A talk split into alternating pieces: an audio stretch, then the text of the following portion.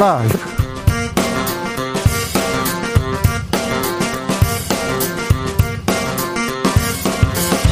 2022년 3월 16일 수요일입니다. 안녕하십니까. 주진우입니다. 문재인 대통령, 윤석열 당선인이 오늘 만나기로 했는데요. 그 회동이 무산됐습니다. 무산된 이유는 합의에 의해서 밝힐 수 없다고 했는데요. 현직 대통령과 당선인 만난다 예고까지 해놓고 회동이 불발된 사례는 없었습니다. 무슨 일이 있었을까요? 어디에서 틀어졌을까요? 청와대 박수현 국민소통수석에게 물어보겠습니다.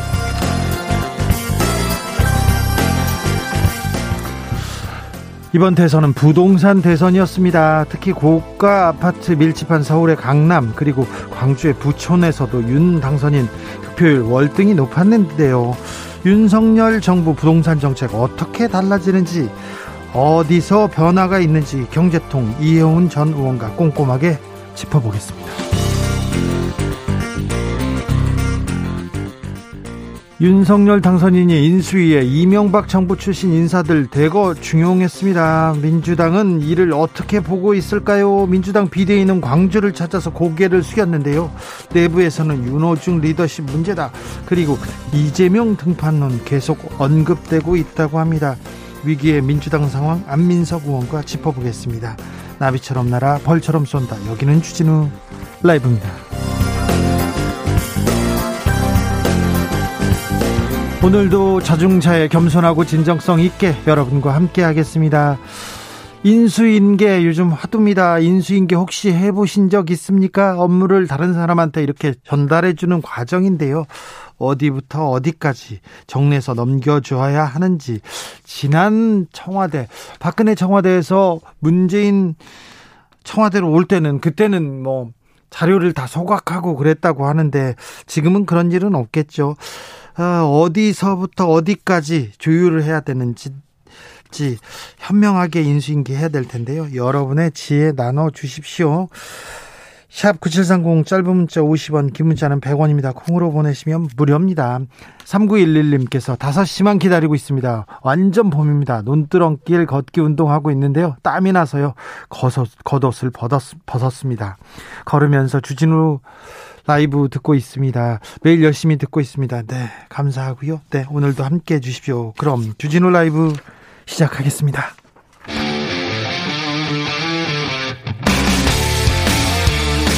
탐사보도 외길 인생 20년. 주 기자가 제일 싫어하는 것은?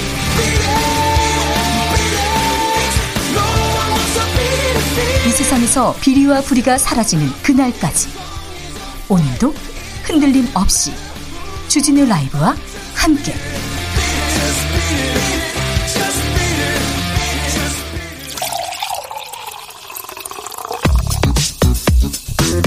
진짜 중요한 뉴스만 쭉 뽑아냈습니다. 줄 라이브가 뽑은 뉴스 주스. 정상근 기자 어서 오세요. 네, 안녕하십니까. 오늘 정오에 문재인 대통령 윤석열 당선인 만나기로 했는데요. 무산됐습니다.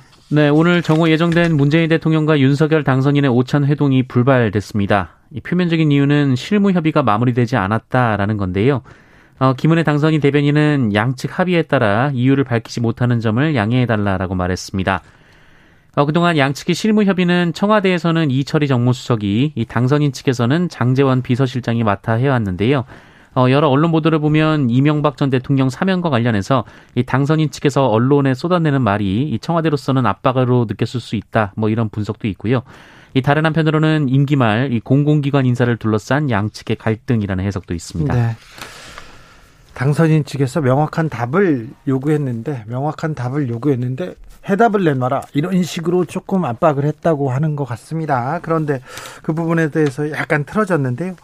어찌 되는지 좀 지켜보겠습니다. 아, 이명박 전 대통령 사면 이 부분이 좀 계속해서 계속해서 압박하는 요인으로 지금 작용하고 있는데요. 민주당에서는 하고 싶으면 당선인이 취임 후에 하면 되는 거 아니냐 이렇게 얘기 나옵니다. 네, 민주당은 공식적인 입장을 내놓진 않았지만 그 윤석열 당선인 측이 언론에 지속적으로 이명박 전 대통령 사면론을 흘리고 여기에 계속. 김경수 전 경남 도지사와 묶어서 사면할 것이다. 어, 이렇게 주장하는 것에 대해 불쾌감을 표출했습니다. 네. 어, 당의 핵심 관계자는 오늘 연합뉴스 취재에 이 사면권 자체가 문재인 대통령 고유 권한이기 때문에 이 당에서 왈가왈부할 문제는 아니다라면서도 어, 다만 당선인 측에서 김경수 전 지사를 넣어서 언론 플레이를 하는 것은 매우 부적절하다라고 말했습니다. 네. 이 원내대표 후보인 박광원 의원도 KBS 라디오에 출연해서 어, 누구도 그런 식으로 접근하는 것에 동의하지 않을 것이라고 말했고요. 이 노웅래 민주연구원장은 사면은 정치적 거래의 수단이 아니며 어, 국민의힘은 정치적 야합을 제안한 것에 즉각 사과해야 한다라고 말했습니다. 공공인사, 공공기관 인사에 대해서 국민의힘 계속 압박 수위 높이고 있습니다. 네, 국민의힘은 오늘 대변인 공식 브리핑을 통해서 문재인 대통령이 정권 말 이 청와대 출신, 민주당 보좌진 출신 인사들을 요직에 인사했다라며 어, 임기 초 낙하산 인사는 없을 것이라던 문재인 대통령의 말은 결국 허언이 됐다라고 주장했습니다. 어, 국민의힘 김기현 원내대표는 문재인 정부가 알박기를 하고 있다면서 이 문재인 정부의 임기 말 인사에 대해 전수조사에 나선다는 계획입니다. 청와대에서는 좀 다른 얘기 나옵니다. 네, 청와대는 임기 내에서의 인사권은 문재인 대통령이 행사할 수 있다라는 입장인 것으로 알려졌고요. 그 여권에서는 인사권을 내놓으라는 주장은 점령군과 얼마나 다르냐라고 반발하기도 했습니다. 점령군 이야기가 나오기 시작했습니다. 윤석열 당선인 용산으로 집무실을 옮긴다는 이야기가 나왔어요. 네, 김은혜 당선인 대변인은 윤석열 당선인님이 취임, 취임 후 이 청와대로 들어갈 가능성은 제로라는 입장을 밝혔습니다. 제로라고요? 네, 그리고 오늘 오전 서울경제에서는 대통령 집무실을 용산구 국방부 청사에 마련하기로 결정했다 이런 보도가 나오기도 했는데요. 어, 김은혜 대변인은 윤석열 당선인이 청와대 밖으로 나오겠다고 한 것은 국민 속으로 들어가고 소통을 중요시하겠다는 오랜 의지 때문이라면서 청와대가 구중군 걸로 느껴져서 국민과의 접점이 형성되지 않고 소통 부재로 흐르는 경우가 많았다라고 밝혔습니다. 그런데요, 용산으로 갈 것이라는 보도가 계속 쏟아지고 있는데 이것도 지켜봐야 됩니다. 얼마 전까지 광화문이라고 했다가 지금 용산이라고 하는데 용산으로 간다고 해서 국민과의 소통이 늘어나는 것도 아니고요. 용산은 뭐 국방부가 있고 어, 뒤에 용산 미군 기지가 있기 때문에 경호는 이룰지 모르나 모르나 또또 다른 또 해결해야 될 점이 많습니다. 어 관저만 해도 지금 어, 한남동 관저를 얘기하고 있는데 용산에서 한남동까지 거리가 먼데다가요. 거기 있던 국방부나 합참 참모총장들 숙소 이걸 다 옮기고 청와대 경호실과 옮겨간다고요. 그 비용은요. 그다음에 그 교통의 방해는요. 이런 얘기를 또 따질 거니까 또 다른 얘기가 나올 겁니다. 그러니까 집무실이 어디로 옮겨가는지는 좀 지켜보시고 결정하는 걸 보자고요. 청와대로 돌아갈 가능성이 제로라고요. 다음 주에도 이런 얘기를 하는지 지켜보시죠. 네.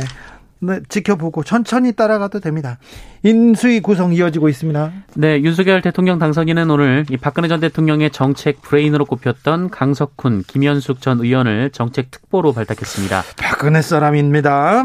네, 두 사람 모두 박근혜 정부에서 청와대 수석을 지낸 바가 있고요. 네. 어, 대선 과정에서 정책 파트를 담당해서 윤석열 당선인의 경제 공약 밑그림을 그린 바 있습니다. 네. 또 정무특보에는 장성민 전 의원을 기용했는데요. 이 장성민 전 의원은 김대중 정부에서 청와대 국정상황실장을 지냈고 어, 지난해 8월 국민의힘에 입당해서 대선에 출마한 바 있습니다. TV조선에서 계속해서 보수적인 어, 보수적인 논평을 하시던 분이죠. 네, 또 7명의 특별 고문을 임명했는데요. 그 이명박 정부에서 고용노동부 장관과 대통령 실장을 지낸 임태희 전 실장, 어, 그리고 MB의 입으로 불렸던 이동관 전 청와대 홍보수석이 이름을 올렸습니다. 또 이명박 정부에서 청와대 경제수석과 정책실장을 지낸 윤진식 전 의원도 포함됐고요. 핵심이었죠. 네, 박근혜 정부에서 국무조정실장을 지낸 이석준 전 실장도 특별 고문이 됐습니다. 네, 이명박의 사람, 박근혜 사람들이 다 이름을 올렸군요. 북한이 오늘 미사일을 발사했다고 합니다. 네, 합동참모본부는 오늘 오전 9시 30분쯤 이 평양 순안 일대에서 북한이 미확인 발사체를 발사했으나 발사 직후 실패한 것으로 추정된다라고 밝혔습니다. 이 고도가 20km에도 이르지 못한 초기에 폭발한 것으로 전해졌는데요. 어, 군은 탄도미사일로 추정하고 있습니다만 그 워낙 초기에 폭발해서 구체적인 재원을 파악하기는 쉽지 않은 것으로 전해졌습니다. 예. 아, 다만 최근 두 차례 신형 대륙간 탄도미사일 성능 시험 발사가 이뤄진 곳이 순환이었다는 점에서 ICBM으로 추정을 하고 있습니다. 어, 미 국무부는 연합뉴스 취재에 대해서 이 탄도미사일 발사를 규탄한다며 북한이 더 이상의 도발을 자제하고 지속적이고 실질적인 대화에 관여하기를 국제사회와 함께 요구한다라고 밝혔습니다. 북한에서 계속 도발을 이어가고 있습니다. 네.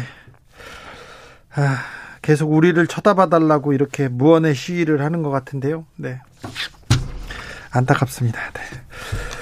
코로나 확진자가 40만 명을 넘었습니다. 40만 명. 네, 오늘 코로나19 신규 확진자 수가 40만 741명이 나왔습니다. 어제보다 3만 8천여 명 정도 늘었는데요. 어, 지난주 수요일에 비하면 1.2배, 2주 전과 비교하면 1.8배 수준으로 증가폭은 다소 둔화가 됐습니다. 예, 하지만 위중증 환자는 48명이 더 늘어서 1244명으로 역대 최대치를 계속 갈아치우고 있고요. 사망자도 163명으로 연일 세 자릿수를 기록하고 있습니다. 근데 어젯밤에 45만 명 넘었다 이런 뉴스가 나왔어요. 어찌된 일입니까? 네, 어젯밤 각 지자체가 집계한 확진자 수 총합이 이미 45만 명을 넘었었기 때문에 오늘 확진자가 그 이상이 될 것으로 보였는데요. 어, 처음으로 40만 명대가 넘기는 했습니다만 그 어제 집계와는 큰 차이가 있었습니다.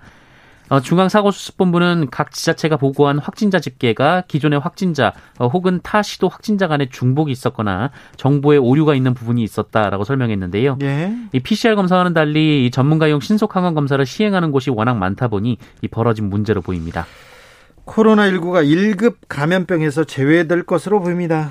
네, 김부겸 국무총리는 오늘 중앙재난안전대책본부 회의에서 그 일상적 의료 체계에서도 코로나 대응이 가능하도록 현재 1급으로 지정된 감염병 등급을 조정하는 방안을 의료계와 함께 논의해 달라라고 지시했습니다. 어, 정부는 현재 법정 감염병을 심각도, 전파력 등에 따라 1에서 4등급으로 분류하고 있는데요. 어, 등급별로 확진자 신고와 관리 체계가 달라 어, 달리 적용하고 있습니다. 이 코로나19가 속한 1급 감염병에는 탄저 등 이 생물 테러 감염병이나 메르스, 사스, 에볼라 등 치명률이 높은 감염병, 이 집단 발생 우려가 큰 감염병 등이 포함되어 있는데요. 어, 1급 감염병은 확, 확, 진자가 확인되는 즉시 의료진이 방역 당국에 신고를 하고 확진자를 음압병실 등에 격리하도록 하고 있고요. 이 치료비 전액을 지원합니다. 하지만 코로나19 확진자가 연일 30만 명에서 40만 명씩 발생하는 상황에서 의료 역량에 한계가 있다라는 목소리가 나오고 있고요. 어, 경기도 의사회에서도 2급이나 4급으로 낮출 것을 권고한 바 있습니다. 정의당 청년 정의당 대표의 갑질이 논란이 되고 있습니다. 네, 강민진 정, 청년 정의당 대표가 직장 내 괴롭힘을 했다라는 주장이 제기됐습니다. 오승재 정의당 대변인은 지난 14일 이 중앙당 당직자 텔레그램 단체 대화방에서 이 강민진 대표의 직장 내 괴롭힘 가해에 대한 폭로가 있었다라면서 이 피해 사실을 밝힌 동료 당직자에게 연대와 지지의 뜻을 표한다라는 입장을 밝혔습니다. 어떤 일이 있었습니까? 네, 오승재 대변인이 말한 폭로에 따르면 이 강민진 대표가 이 청년 정의당 당직자에게 이 구두로 1년 계약을 맺고도 대선 이후 이 고용 연장 요구를 회피했다라고 하고요. 이 대선 기간 밤늦게 일을 시키거나 이 개인 택배 반품 등 사적인 일을 시켰다라고 주장한 것으로 알려졌습니다. 어, 오승재 대변인은 당직자에 대한 강민진 대표의 갑질이나 직장 내 괴롭힘 가해는 이미 공공연하게 알려진 사실이라면서 이 청년 정의당을 떠난 여러 명의 당직자들 모두 강민진 대표의 갑질, 직장 내 괴롭힘 가해를 견디지 못하고 당직을 내려놨다라고 주장했습니다. 어, 그러면서 대표단은 이를 알고도 침묵했고 강민진 대표는 오해이지만 죄송하다는 식의 이해하기 어려운 사과문을 내놓았다라면서 강민진 대표를 중앙 당기위원회에 제소할 것, 이 조사기간 직무에서 배제할 것 등을 요구했습니다. 정의당에서는 어떻게 한답니까? 네, 일단 강민진 대표는 SNS에 노동자를 위한 정당 내부에서 노동권과 관련한 논란이 발생한 데 책임을 통감한다며 사의를 표명했고요. 진상조사에 성실히 임할 것이다 라고 말했습니다. 이 정의당 대표단도 긴급 회의를 열고 진상조사위원회를 구성하기로 했고요. 어, 여영국 정의당 대표는 이 상처를 받은 피해자와 상심하신 국민들께 사과드린다라면서 엄정한 조사를 통해 합당한 조치를 취할 것이다라고 밝혔습니다. 국민의힘이 선거가 끝나자마자 검찰총장 물러나라고 이렇게 압박을 가합니다. 근데 김호수 총장 물러나지 않겠다는 입장을 냈습니다. 네, 김호수 검찰총장이 국민의힘에서 나온 사퇴 요구에 스스로 물러날 의사가 없다라는 취지의 공식 메시지를 내놨습니다. 네. 이 대검찰청은 오늘 오전 출입 기자단에 보낸 입장문에서 어, 김호수 검찰총장은 법과 원칙에 따라 본연의 임무를 충실하게 수행하겠다라고 밝혔는데요. 어, 남은 임기를 모두 채우겠다라는 의미로 보입니다. 어, 지난해 6월 1일 취임한 김호수 총장은 이 검찰청법에 따라 임기 2년을 보장받을 경우 내년 5월 31일까지 직을 맡게 됩니다. 어, 5월 10일 새 정부가 출범하는 만큼 1년 넘게 윤석열 정부와 함께할 것으로 보입니다. 네. 검찰총장 임기 보장은 뭐 당선인도 여러 번 얘기했던 부분인데 지금 어떻게 될지는 검찰이라는 자리가 어떻게 될지는 어, 지켜봐야 될 것 같습니다. 어, 초반에 예, 윤석열 정부 초반에 어, 이 정부가 어떤 생각을 하고 있는지 검찰과 언론에서 판가름 날 가능성이 있습니다. 그 부분이 잘 지켜봐야 될 대목이기도 합니다. 음, 이별한 여자친구를 찾아가서 흉기로 협박한 사람이 있습니다. 체포됐습니다. 네, 전 여자친구를 흉기로 위협해 납치한 40대 남성이 2시간 만에 경찰에 붙잡혔습니다. 네, 전남 장흥경찰서는 특수협박, 감금 혐의로 49살 남성을 현행범으로 체포해 조사 중이라고 밝혔는데요. 어, 이 남성은 어젯밤 8시 10분쯤 전남 목포시에서 37살 여성에게 흉기를 들이대고 강제로 차에 태운 뒤 2시간가량 어, 운전한 혐의를 받고 있습니다. 체포됐습니까? 구속영장 청구됩니까? 네, 경찰은 남성에 대한 구속영장을 신청할 방침입니다. 네. 잡아가야 됩니다. 절대 격리시켜야 됩니다. 이 사람들. 화력발전소에서 근무하던 40대 노동자가 또 숨졌습니다. 네, 경남 고성에 있는 삼천포 화력발전소에서 40대 노동자가 48m 높이의 계단에서 떨어져 숨진 일이 있었습니다. 아이고. 어, 이 노동자는 협력업체 소속이고요. 그젯밤 동료와 함께 2인 1조로 시설물 점검에 나섰다고 합니다. 어, 그러다가 육안으로 시설물을 점검하던 중 떨어진 것으로 추정이 되고 있습니다. 여기 제 중대재해처벌법 적용 대상입니까? 네, 고인이 소속된 협력업체 한전산업개발 그리고 원청인 한국남동발전 모두 상시 근로자 50인 이상으로 중대재해처벌법 적용 대상입니다. 네, 좀 지켜보겠습니다. 왜 닭이 닭한 마리가 이렇게 비싸지 이렇게 생각하던 분들 많지요. 그런데 닭고기 업체들이 12년간 가격을 담합했다고 합니다. 네, 어, 치킨이나 닭볶음탕 등에 사용되는 그 육계 신성육 제조 판매업자들이 12년간 다양한 수단을 동원해서 가격 인상을 담합한 사실이 공정거래위원회에 적발됐습니다. 예. 어, 육계 신성육 시장의 77% 이상을 차지하는 하림 등이 포함됐는데요.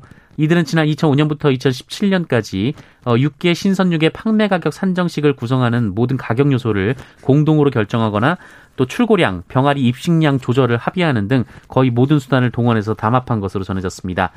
어, 이에 공정위는 시정명령과 함께 과징금 1,758억 2,300만 원을 부과했습니다. 1,700억 이상을 부과했다고 합니다. 어찌 되는지 닭값을 어떻게 조정해서 얼마나 돈을 벌었는지 이렇게 많은 과징금이 나왔는지 계속 저희가 지켜보겠습니다. 주스 정상근 기자 함께했습니다. 감사합니다. 고맙습니다. 1521님께서 어, 어느 정권 때 사람이면 어떻습니까? 일 잘하면 되죠. 네, 일 잘하는 사람이었으면 좋겠습니다.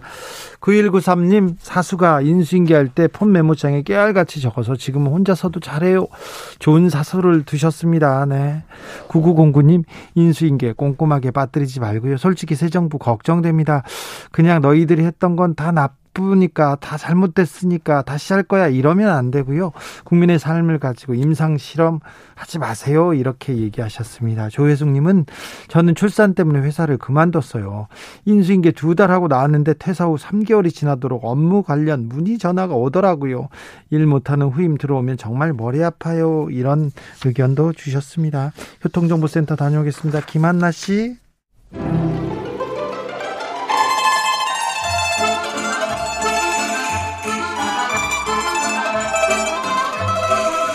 새로운 바람이 불려온다. 정치, 경제, 민생에서 우리는 어떻게 되는 걸까? 변화의 바람 속에서 더 멀리, 더 넓게 보는 제3의 눈이 되어드리겠습니다. 이해운의 정치 해안. 주진우 라이브에서 경제 선생님, 정치 선생님 모셨습니다. 이혜훈 전 의원 모셨습니다. 어서 오세요. 네, 안녕하세요. 반갑습니다. 네.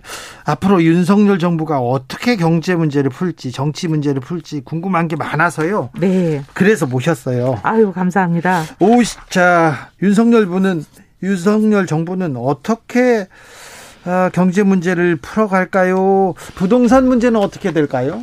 아무래도 이제 공약하신 큰 공약이 세 부담을 확실히 정상화해서 네. 과도하고 이제 사람들에게 피해를 줬던 그런 부담을 낮추겠다. 정상화면 깎아준다는 거 아닙니까? 네. 정상화라고 말은 하시지만. 네, 네. 그래서 일단 부동산 관련된 세금은 줄여, 줄어든다. 줄어든다. 보유세도 네. 특히 이제 일주택자들도 상당히 부담이 높아졌는데 네. 이 부분 확실히 줄 것 같고요. 네. 근데 요 일주택자에 관한 부분은 사실은 이제 문재인 정부도 때도 그랬지만 이재명 후보도 선거 막판에는 저희 주장을 이제 동의해 주셨기 때문에 사실 이거는 여야가 공감대가 비슷했죠. 있는 것 같아요. 거기에다가 규제 푼다고 했죠. 부동산 네. 규제. 그러면 재건축 재개발 이렇게? 풀어야죠. 근데 재건축 재개발을 이제 왜 풀어야 된다고 이제 저희들이 보냐면 결국은 집값은 세금으로 잡을 수는 없다는 게 우리 노무현 정부 때도 5년간 이게 많은 실험이 있었어요. 버블 세븐 지역이다. 그래서 뭐 세금 폭탄이다.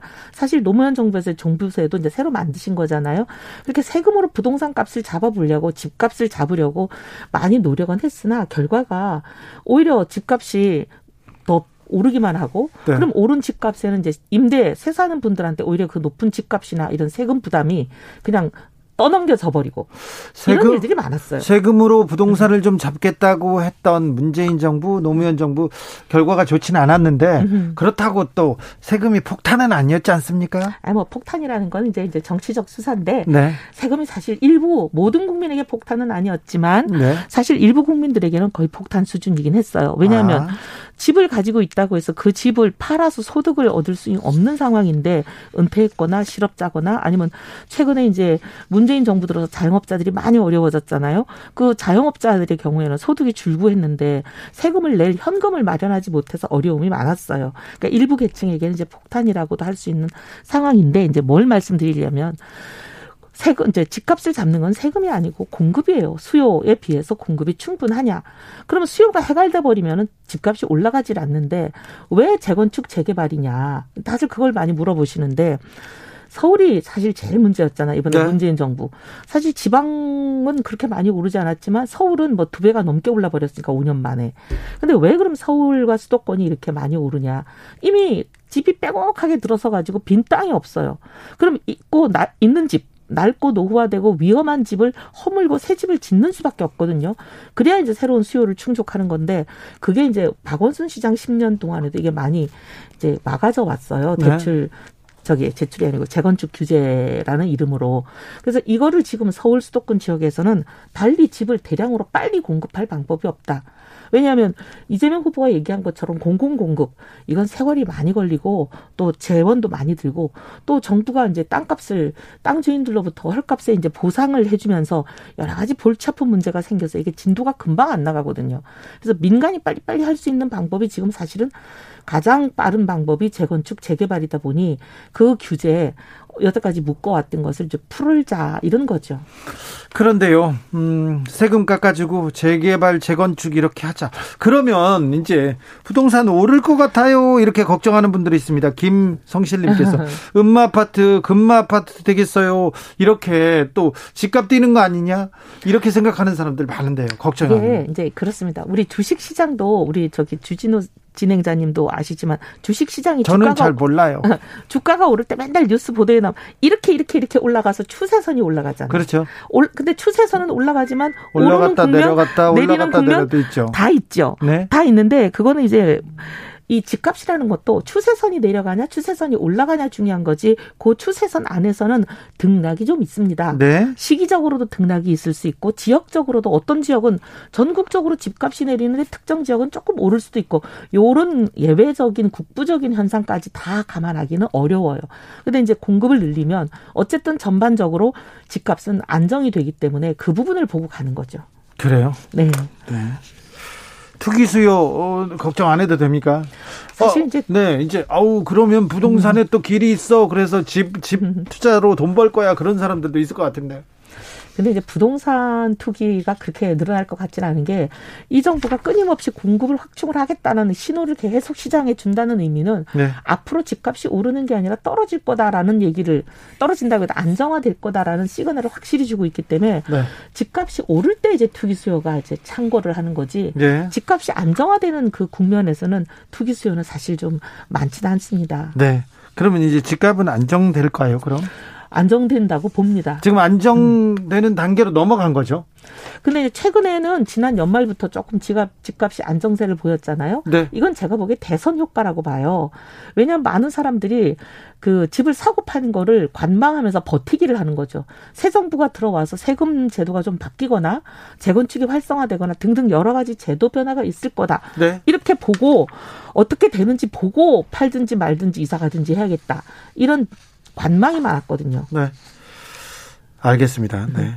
부동산 말고 이제 네. 어, 윤석열의 경제 정책은 어떻게 잡힐까요? 지금 인수위가 착착 꾸려지고 있는데 어떻게 보십니까?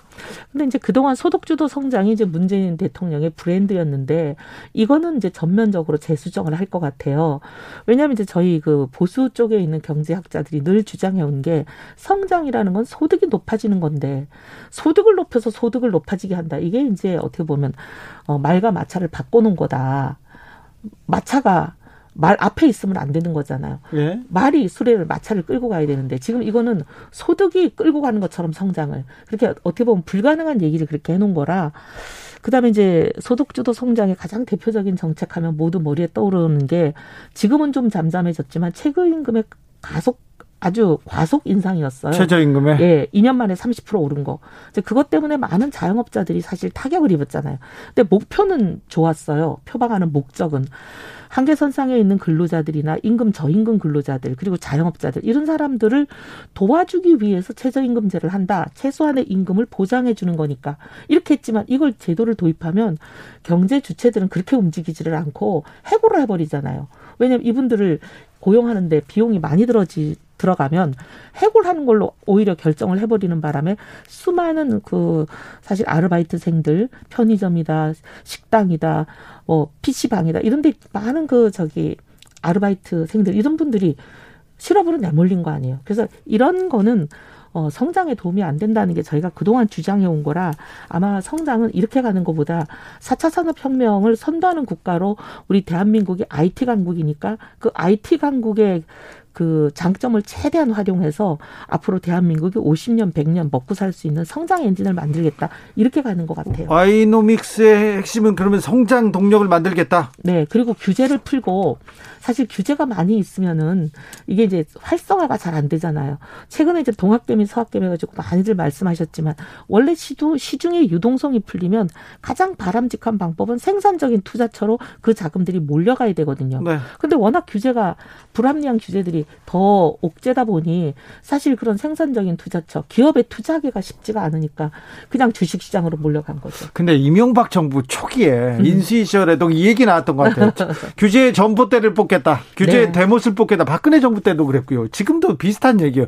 규제를 철폐해 가지고 성장하게 만들겠다. 그런데요.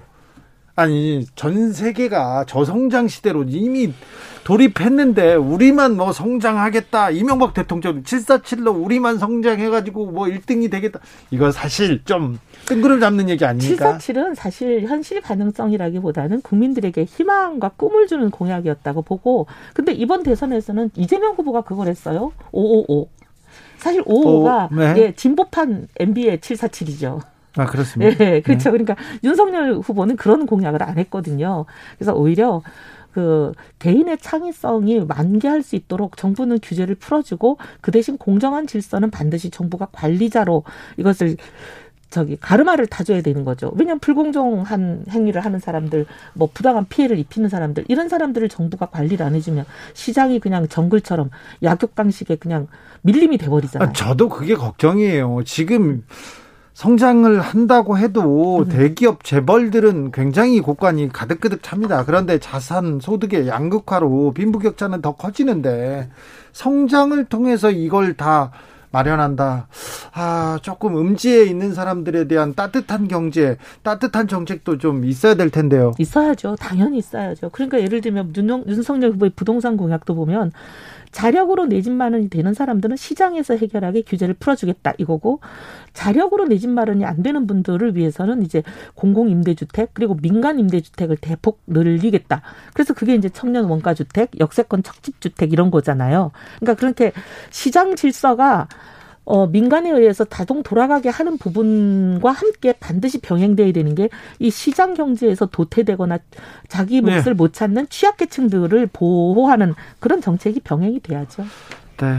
아무튼 성장을 통해서 낙수 효과 음. 가능하다고 보십니까? 개인적으로도 그렇게 보세요? 아니요, 낙수 효과가 옛날 같지는 않습니다. 그렇진 않죠. 이미 예, 사실 낙수 효과가 처음 박정희 대통령 시절, 네. 뭐 전두환 대통령 시절 70년대, 80년대 우리가 그때는 낙수 효과가 있었죠. 근데, 근데 지금은 많이 줄었어요. MB 때 이미 안 된다는 걸그 그, 그 경험상 알아요. 그래서 이제. 그 성장의 과실이 수출 대기업 몇 개에 머물러 있지 않도록 공정한 시스템을 만드는 게 정부가 할 일이에요. 네. 불공정 거래 막아주고 뭐 이렇게. 8998님께서 최저임금 내년부터는 어떻게 됩니까? 이렇게 물어보는데요. 제가 어떻게 된다고 지금 말씀드릴 수 있는 위치는 아니지만 네. 그 물가 연동제 최저임금이라는 게 이제 경제 성장률, 물가 상승 이런 거와 감안해서 물가가 오르면 최저임금도 올라야 되니까 그리고 경제가 성장해서 벌이가 좀 좋아졌으면 임금도 늘려줘야 되니까 이런 중요한 관련 경제 지표와 연동되게 아마 체계를 고칠 것 같아요. 네. 그래서 그때마다 막 줄다리기를 하고 밤샘 싸움을 하고 막판 고성에 오가가지고 뚝딱 이상한 도무지 이해할 수 없는 숫자가 나오고 이런 일은 이제 없어지도록 할 것 같아요. 네. 어, 이명박 박근혜 정부 인사들이 인사위 인수위에 속속 들어옵니다. 특별히 경제 분야에도 지금 계속 이름 불리는 사람들이 있는데 어떻게 이제 어떤 정책으로 구사할까요, 이분들이? 이분들은 아마 소득주도 성장과는 반대로 할 겁니다. 이제 보수 정부가 늘 이제 주장하는 게 규제를 풀고 세금을 내리고 이래서 경제의 선순환 구조를 만들자 늘 그 주장이잖아요. 네. 그게 어떻게 보면 가장 압축적으로 요약한 게 박근혜 정부의 공약이었던 줄푸세죠. 네. 규제는 줄이고 세금 저기 아니 아니 줄푸세 있었다. 네, 줄푸세 기억난다. 줄이고, 네. 네. 세금은 줄이고 그다음에 규제는 풀고 푼다. 예. 법 기강은 세우고 네. 이런 게 있었는데 이제 그게 어떻게 보면 보수 진영의 경제의 가장 큰 골간이긴 합니다. 아 줄푸세. 네. 음. 아우 기억나죠. 근데 이제 문제는 그렇게 해놓고 나면 보수 정부가 끝나고 나면 이제 진보 정부는 또 생각이 다르다 보니까 취임하자마자 또 이제 그 정책들을 어떻게 보면 폐기하거나 어 그렇죠. 무효화시키는 일들이 많았죠. 반대로 가려고 하죠. 네. 네. 그래서 이제 왔다 갔다 진폭이 큰 것 같아요. 네. 경제, 부동산 아, 좀 잡아주겠지 하는 기대하는 국민들이 많습니다. 그래서 표를 얻었던 것 같아요. 그렇죠. 네. 그래서 희망을 주는 와이노믹스가 돼야 될 텐데. 네. 걱정 안 해도 됩니까? 현재로서는 저는 뭐 걱정할 이유가 없다. 왜냐하면 이제 윤 당선인이 후보 시절부터 끊임없이 주장해온 바가 공약으로 갔고, 그다음에 그 공약을 같이 만들었던 사람들이 이제 정부에 들어가지 않겠습니까? 네. 그러면 어, 차질 없이 그 계획은 진행이 될 것 같아요. 근데 단 국회에서 통과해야 되는 법이 걸려 있는 경우는 좀 쉽지는 않을 것 같습니다. 아. 180석 거야가 우리하고 생각이 다르기 때문에. 네. 5591님께서 완벽한 공약 이행되기를 꼭 음. 이행되기를 바랍니다. 얘기합니다. 네. 자, 이 정책이 세워지고 국회와의 관계는 어떻게 할 건지 그럴 때는 경제 정책은 어디로 가는 건지는 다음 주에 저희가 배워보도록 하겠습니다. 이해운의 정치 해안 함께 들었습니다. 감사합니다. 감사합니다.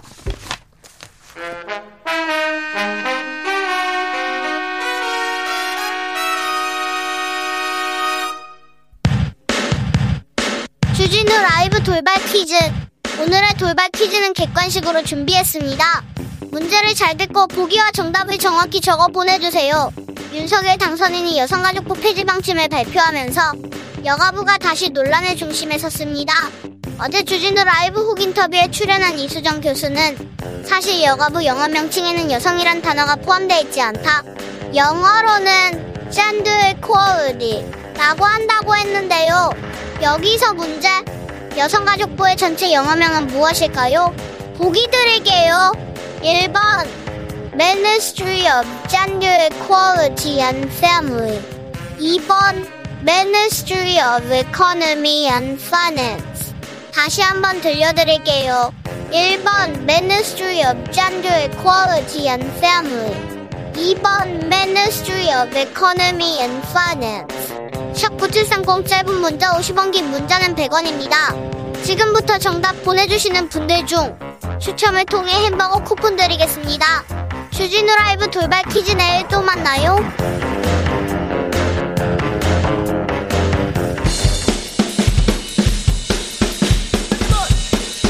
틱탁 틱탁 틱탁 결란한 입담의 환상 드리블 오늘 이 뉴스를 주목하라 이슈 티키타카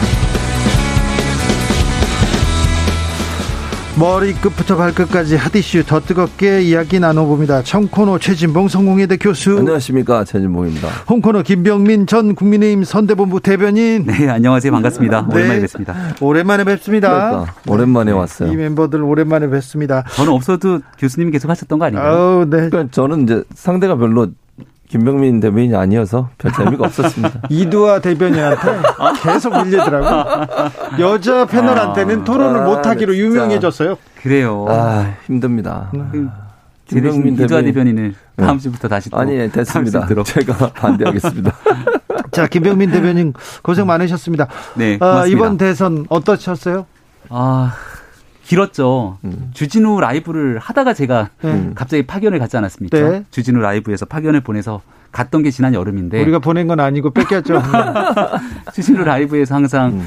어, 대변인을 해야 된다 등등에 대한 언급들이 있었기 때문이 아닌가 싶은데요. 뭐 여러 우여곡절이 있었지만 어, 국민 여러분들께서 정말 한마음 한뜻으로 또 지지해 주셨던 많은 분들이 계셔서 어, 정권 교체가 됐다고 생각하고 또 투표 결과를 보니까 어, 여전히 정권 교체가 된 국민의 힘에 부정적인 인식을 갖고 계신 국민분들도 상당하다는 것을 다 확인했기 때문에 네.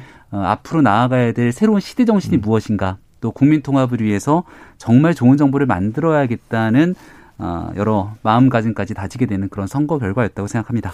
교수님 네. 이번 민심의 선택을 보고 음. 어떤 생각 드셨어요? 그러니까 사실은 이제 아까 김병민 대변인도 말씀하셨지만 기본적으로 아주 이제 근소한 차이로 어 이겼잖아요. 그러니까 네. 국민의힘이 그런 상황이다 보니까 뭐 일단 그 국민의힘 입장에서는 그러니까 윤석열 당선인 입장은 겸손하게 계속 가셔야 한다고 저는 생각해요. 나머지 국민의 반 이상의 마음을 계속 얻으려고 노력을 하셔야 한다고 저는 보고요.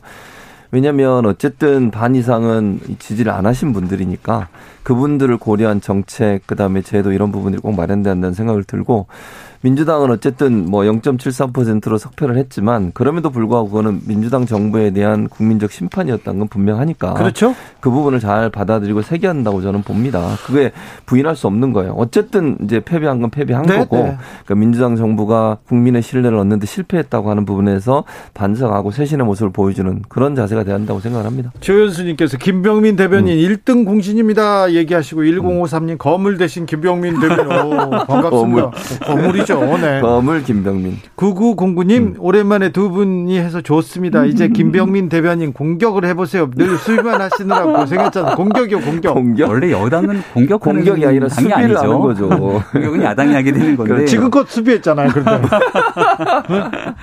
네. 후보가 얘기 한마디 하면 아. 김병민이 수비 해석, 해석, 해석해줬죠. 네. 후보가 아니라 이제 당선인이 됐는데. 네, 당선인이 됐죠. 예, 윤석열 당선인의 행보가 이제 어, 초기부터 굉장히 활발하게 이루어지지 않습니까? 네. 저는 좀 전에 교수님이 했던 말에 한두 마디 좀 덧붙여 보면 음, 음. 어, 나와 생각이 다른 사람들, 윤석열 당선인을 찍지 않았던 국민들을 포용하는 정책들이 필요하다고 음. 얘기를 했잖아요. 네.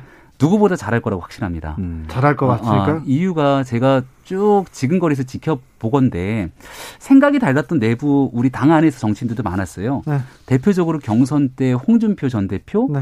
유승민 전 의원 등과도 상당히 치열하게 경쟁을 했지만 어, 열심히 소통에 대한 노력 끝에 마지막에는 함께하는 원팀의 모습을. 보여줬고 이준석 대표와의 갈등 국면들은 전 국민한테 있는 그대로 드러났지만 이 또한 묵묵하게 끝까지 기다리면서 이준석 대표와 함께하려는 노력들을 가졌고요.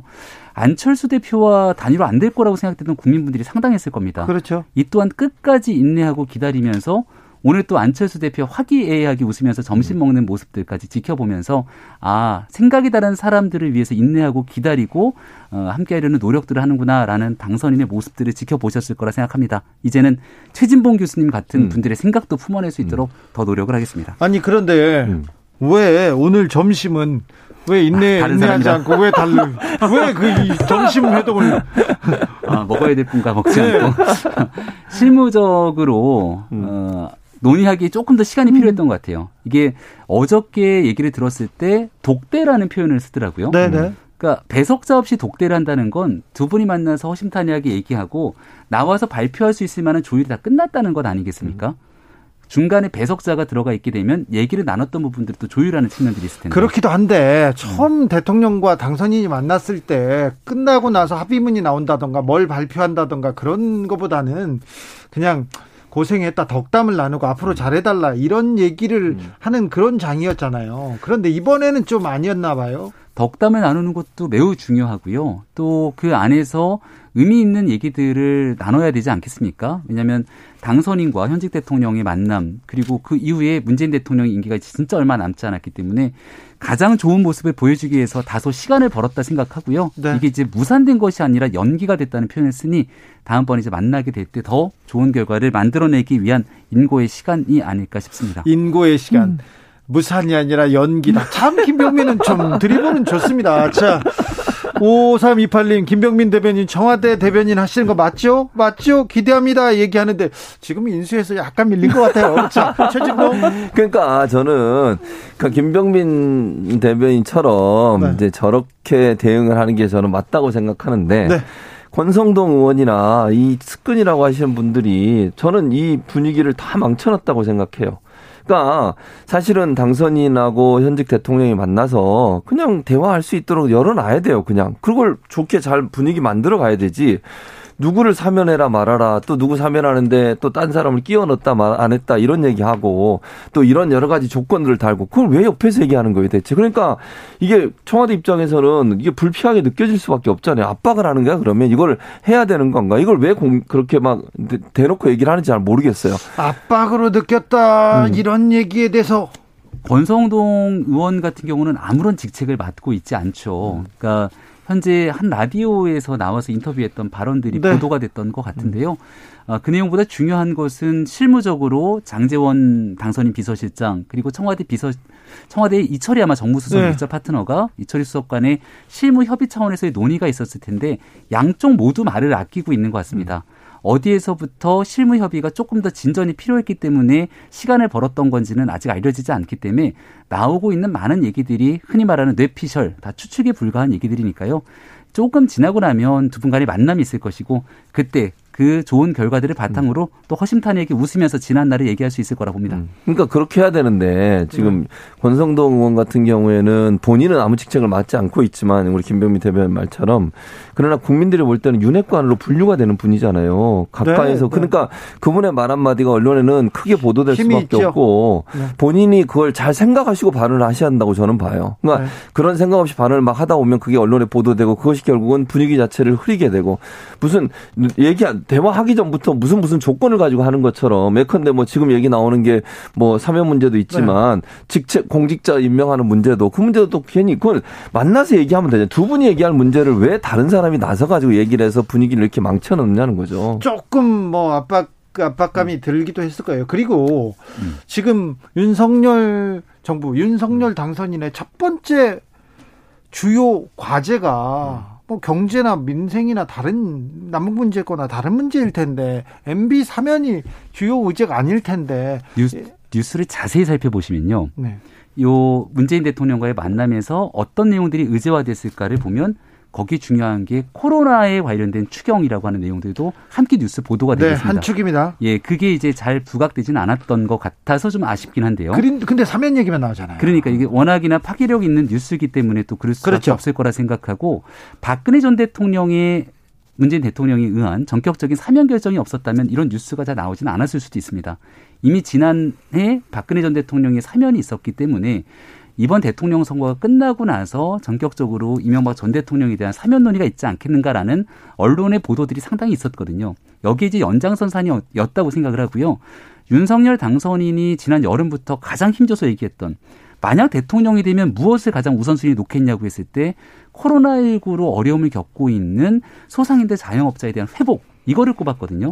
그리고 대통령이 당선되자마자 남대문 시장을 찾아가고 역시나 안철수 대표가 인수위원장을 맡으면서도 가장 중요한 겸직을 코로나 특위를 함께 맡았던 것도 이런 의지가 반영됐다고 봅니다. 그런데 인수위에 지금 계속 등용되는 사람들이 MB맨들이 많습니다. 그래서 이명박 대통령 사면이 주요 의제로 계속 올라가고 있는 거 아닙니까? 혹시 네. 아, 이명박 측근들이 지금 그 인수위를 그리고 있기 때문에 그런 거 아닙니까? 아니, 저는 전혀 동의하기가 어렵고요. 않습니까? 음. 윤석열 당선인은 늘 전문가와 함께 대한민국의 최고 전문가와 함께 국정을 운영하겠다고 얘기를 했는데 들어보셔요. 네.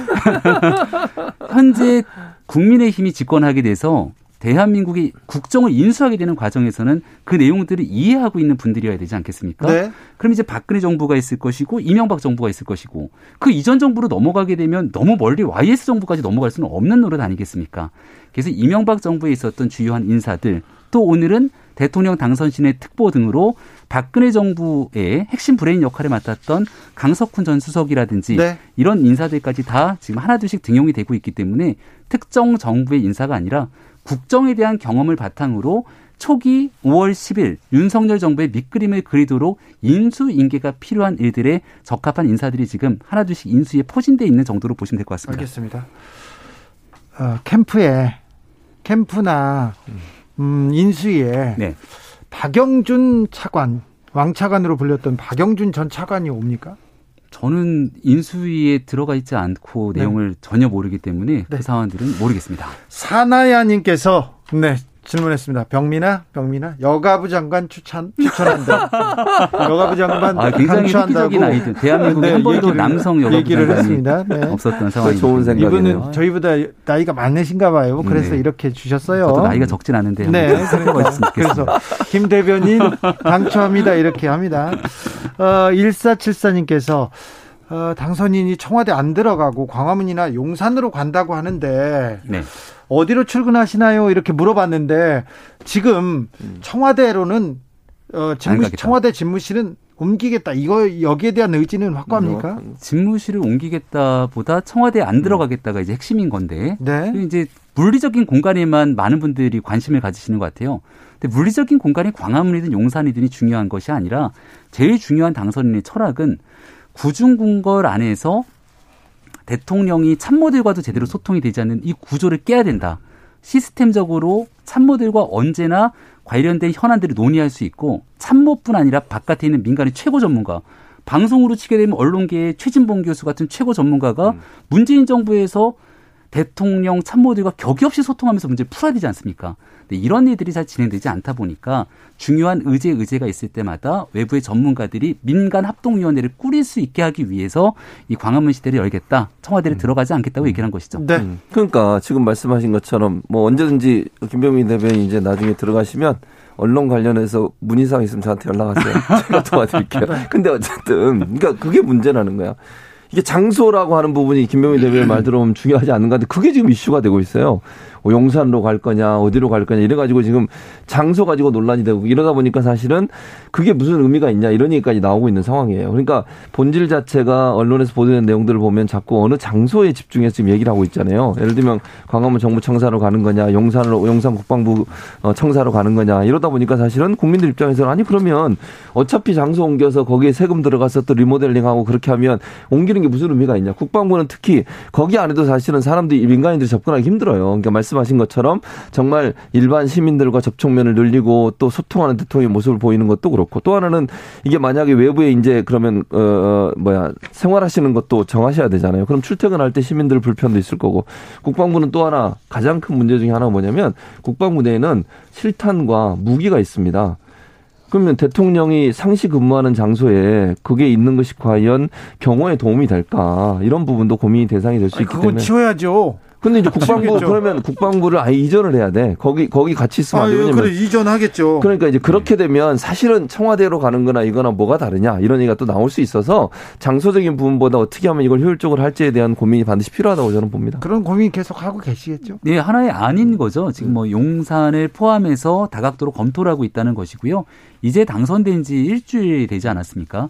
지금 인수위 기간 동안 여러 가지를 하겠지만 네. 취임하는 날부터 청와대에 들어가지 않다고 얘기를 했던 만큼 네. 경호에도 어, 한치의 오차가 없어야 되고 그러면서 앞서 얘기했던 당선인의 철학이 반영되기 위해서 다각도의 검토가 있는 만큼 지금 얘기하시는 최진봉 교수님의 얘기나 언론의 평가들도 아, 앞으로의 결정 과정이 중요한 그 참고사항이 될 거라고 봅니다. 한번 던진 메시지는 즉 지키려고 계속 음. 이렇게 노력하는 모습을 보이고는 있습니까? 약속을 지키려는 대통령이 되겠다. 저는 확신하고 있는데요. 네. 지난날 울진 산불 그 현장 이재민 분들을 네. 찾았던 게 선거 때 얘기인데 끝나고 나서 바로 헬기를 타고 또 그분들을 찾아뵙지 않습니까? 네. 그래서 본인이 했던 얘기들을 진솔하게 지키기 위해서 아마 마음 굳게 다지고 있을 거고요. 국민들께서 지켜보시면 아 정말 본인이 맺었던 말에 대한 책임을 지는 대통령의 모습을 지켜볼 수 있을 걸 확신합니다. 네, 아무튼 이재민한테는 가서 또 짬뽕을 먹고 있고요. 남대문 가서는 꼬리곰탕. 오늘은 김치찌개 먹었다고 계속 보도가 나왔더라고요.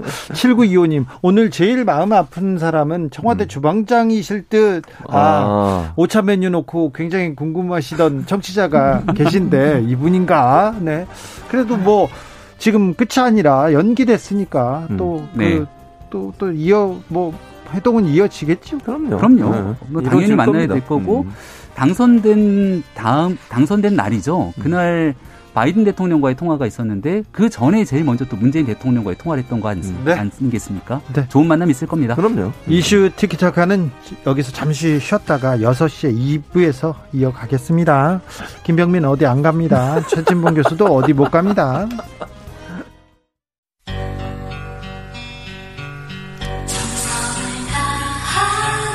정성을 다하는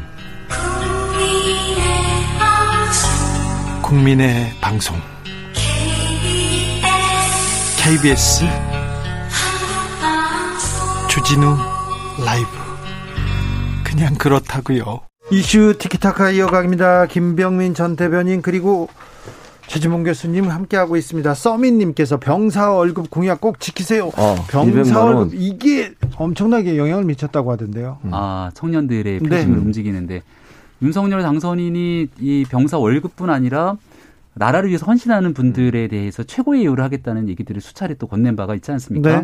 그래서 그 군 복무하고 있는 대한민국 청년들을 위해서 또 그 처우를 개선하기 위한 많은 노력들을 할 것이고요. 인수위원회 차원에서 이제 재정 문제라든지 이런 것들 심각하게 같이 검토할 것이라고 생각합니다. 민정수석실 폐지 그리고 어떤 보관으로 이 얘기는 나온 거죠? 민정수석실 폐지는요. 우리 국민의힘의 정강 정책에도 들어가 있습니다. 아, 그렇죠. 네. 제가 윤석열 당선인 만났던 지난 여름을 복귀해 보면 그때도 이 말씀 얘기를 했거든요. 네. 그러니까 어, 청와대가 가지고 있는 무소불위의 권력에 대한 비판들은 늘 있는데 네. 대한민국의 사정 권력, 사정 기관을 쥐고 흔들 수 있는 권력이 청와대에 있으면 안 되는 거다. 그리고 이 권력을 활용해서 있는 죄를 덮어버리거나 없는 죄를 만들어내게 된다면 이것은 민주주의 사회에서 정말 심각한 위협이거든요. 여기에 대해 민정수석실이 제 역할과 기능을 다하면 모르겠습니다만 그동안 그러지 못했던 과거들이 있기 때문에 이 민정수석실을 폐지하면서 사정기관들이 정치적 중립을 지켜나가기 위한 그 의지들은 당선인이 갖고 있었던 평소 생각이어서 이거 아마 잘 구현하기 위해서 노력할 거라고 봅니다. 그러니까 지금 말씀하신 그 부분을만 하면 저는 동의해요. 지금 말씀하신 거 민정수석실을 폐기, 폐지한다고 하는 것이 정말 사정기관들을 청와대가 컨트롤하는 거 이걸 안 하겠다. 그거는 좋은 출발이라고 생각해요. 다만 민정수석에서 했던 여러 가지 업무들이 있잖아요. 이 업무를 그럼 어떻게 이관할 거냐. 물론 아까 보니까 이제 두 가지를 얘기하신 것 같아요. 특별감찰관제를 통해서 친인척이나 뭐 이런 분들 또는 고위공직자들에 대한 기강 확립을 하겠다는 거. 두 번째는 인사 검증을 또 하잖아요. 인사 검증 문제는 법무부하고 검찰, 경찰 여기서 하도록 하겠다 얘기하셨고. 근데 뭐 그건 이제 그렇게 잘 되길 바라고. 그러니까 업무가 어쨌든 잘 이행이 돼야 되잖아요. 그러니까 민정수석에서 했던 업무 중에 지금 말씀하신 그런 부정적 일뿐만 아니라 다른 업무도 있는데 그 업무가 없어질 수는 없고 그럼 어디로 갈 거냐의 문제고 또 하나 이제 인사검증 문제도 물론 말씀하신 그러니까 윤석열 당선인이 말씀하신 것처럼 법무부나 검찰이 할 수 있지만 전체를 어떤 조율을 해야 돼요. 왜냐하면 이 사정기관들이 다 들어와서 검증을 하거든요. 검찰도 들어올 거고 예를 들면 국정원도 들어올 거고 예컨대 검증하는데 또는 금감원 이런 데도 들어오지 않겠어요? 그러면 이거를 전체적으로 그러면 어떻게 총합을 해서 이게 적절한지 안 한지. 왜냐하면 각각의 기관들은 그 기관의 업무에 맞게 검증만 할 것이고 그러면 그 검증의 전체 내용을 조율할 수 있는 역할을 하는 부분도 분명히 있을, 있어야 된다는 그런 생각도 있고 또 이제 책임 소재도 문제가 돼 나중에 왜냐하면 인사 검증이 실패해가지고 만약에 문제가 되면 과연 그건 누가 이걸 책임을 지는 거냐 하는 문제. 자 인사도 그런데 음. 음. 어, 검찰 출신의 윤석열 당선인 검찰을 제자리로 되돌려 놓겠다고 얘기를 했는데 이게 검찰권 강화되는 거 아니야? 검찰이 네. 너무 세지는 거 아니야? 이렇게 우려하는데 어떻습니까? 검찰이 저는 제자리를 찾아갈 수 있도록 누구보다 역할을 잘할 거라고 생각합니다. 왜냐하면 검찰 조직을 가장 잘 알고 있고요. 지난날 문제가 됐던 건 검찰 내부에서 드러난 문제들도 있었는데 정치 권력이 검찰 권력을 좌지우지했던 문제가 굉장히 심각하게 드러났던 적이 있기 때문에 사실상 윤석열 당선인이 마음먹고 검찰 조직을 휘두르려고 하면은 지금 정부가 했던 것처럼 법무부 장관에 내가 제일 잘하는 인사 집어넣고 법무부 장관이 있던 수사지휘권 갖고 마음껏 흔들고 어, 무소불위의 권력을 또 행사할 수도 있는 것 아니겠습니까? 지금 그 선거 과정에서부터 냈던 사법개혁, 검찰개혁에 대한 안들을 보게 되면 대통령이 가지고 있는 권력들을 다 내려놓게 되는 거예요. 민정수석제 폐지도 마찬가지고 법무부 장관이 수사지휘권을 폐지하겠다는 것도 마찬가지고 그럼 검찰이 무소불위의 권력을 행사할 수 있겠는가? 이것들을 견제와 균형을 맞추기 위해서 공수처도 만들어 놓고 검경 수사권 조정을 통해서 일부 견제 장치를 만들었다는 게 문재인 정부의 평가 아닙니까? 그래서 일각에서는 보수 진영에서도 많이 물어봤어요. 공수처 집권은 바로 폐지할 거냐? 윤석열 당선인의 대답 다 기억나시죠? 폐지하겠다가 아니라 공수처가 정상적으로 기능할 수 있도록 수정 보완 조치가 돼야 되는데 그리고 원래의 정상적인 역할들을 수행하는지 지켜보겠다고 얘기를 합니다. 이 견제와 균형의 장치 속에서 잘해왔던 현 정부의 모습들은 또 일부 인정하면서 가겠다는 연속성상이 있기 때문에 지켜보다가 패, 지켜보다가 폐지한다고 그랬잖아요. 지켜보고 그럼에도 불구하고 공수처 지금 다 비판받았잖아요. 네. 이렇게 정상적인 기능 외적으로 흘러가게 되면 음. 국민 여론이 가만히 있지 않을 거라는 거죠. 네. 그러니까 이제 가장 큰 문제는 지금 이제 김명민 대변인은 좋은 면만 얘기했어요. 그러니까 좋은 면도 있을 수 있는데 문제는 견제받지 않은 권력이 되는 것에 대한 우려예요. 그러니까 검찰이 어떤 어디로부터 견제는 받아야 되잖아요. 어쨌든 권력도 검찰이 갖고 있는 권력이라는 건 거의 엄청난 권력이잖아요. 수사의 기소권도 갖고 있고 이런 부분이라고 하면 그 권력이 만약에 잘못되거나 타락하게 되면 정말 이건 엄청난 국민의 피해로 돌아올 수밖에 없고 정치 권력의 하수인 역할을 할 수 있는 위험성도 충분히 있는 겁니다. 그래서 그걸 견제할 수 있는 장치를 지금 없애는 게 아닌가 하는 우려가 있는 거예요. 예를 들면 법무부 장관의 수사 지휘권도 긍정적 부정적 면이 같이 있다고 저는 생각해요. 검찰 권력에 대한 견제 장치, 공수처 문제도 검찰 권력에 대한 견제 장치인데 지금 공수처에 대한 여러 가지 그 의혹이라는 이런 부분들을 가지고 계신 것처럼 보여져서 공수처 공수처가 제대로 역할을 할 수 있도록 될까 윤석열 대통령이 이제 취임하고 나면 그런 우려가 있다는 거죠. 권성동 의원이 김호수 청장, 검찰총장 거치 스스로 결정해라 이런 식으로 이렇게 압박하는데 어, 자진 사퇴 주문인가요? 이제 앞으로 분명히 지켜봐야 될 거는 제가 지금 뭐 얘기한다 그래서 그게 윤석열 당선인의 생각과 얘기가 아니잖아요. 근데 윤석열 당선인의 생각은 어떻습니까? 윤석열 당선인이 가장 많이 표현했던 건 시스템, 법과 원칙, 국민의 상식이란 단어를 아마 가장 많이 들어보셨을 거라고 봅니다. 어, 지금 현재 당선이 되고 난 다음은 대통령 당선인신을 중심으로 모든 메시지들이 일원화돼서 나가고 있기 때문에 그 외적으로 얘기하고 있는 많은 내용들은 저도 마찬가지지만 개인의 생각을 바탕으로 추정해서 얘기하는 것일 뿐 중요한 건 윤석열 대통령 당선인의 그 당선인실에서 어떤 메시지와 얘기가 나오는지를 좀 집중해 주셨으면 좋겠습니다. 그래도 핵관이 이렇게 말하니까 또 좀 검찰에 또 바람이 불 것 같다 이런 생각도 듭니다. 지켜볼게요. 네. 지켜. 언론 또 어떻게 할지. 오늘 김기현 원내총무가 네. 어, 언론이 여야 눈치 보지 말고 권력 비판하는 게 윤 정부의 과제다 이렇게 얘기했는데 언론 정책 어떻습니까? 저는 좀 좀 네. 네, 언론에 대한. 네, 저, 저는 좀 추워요. 좀 네.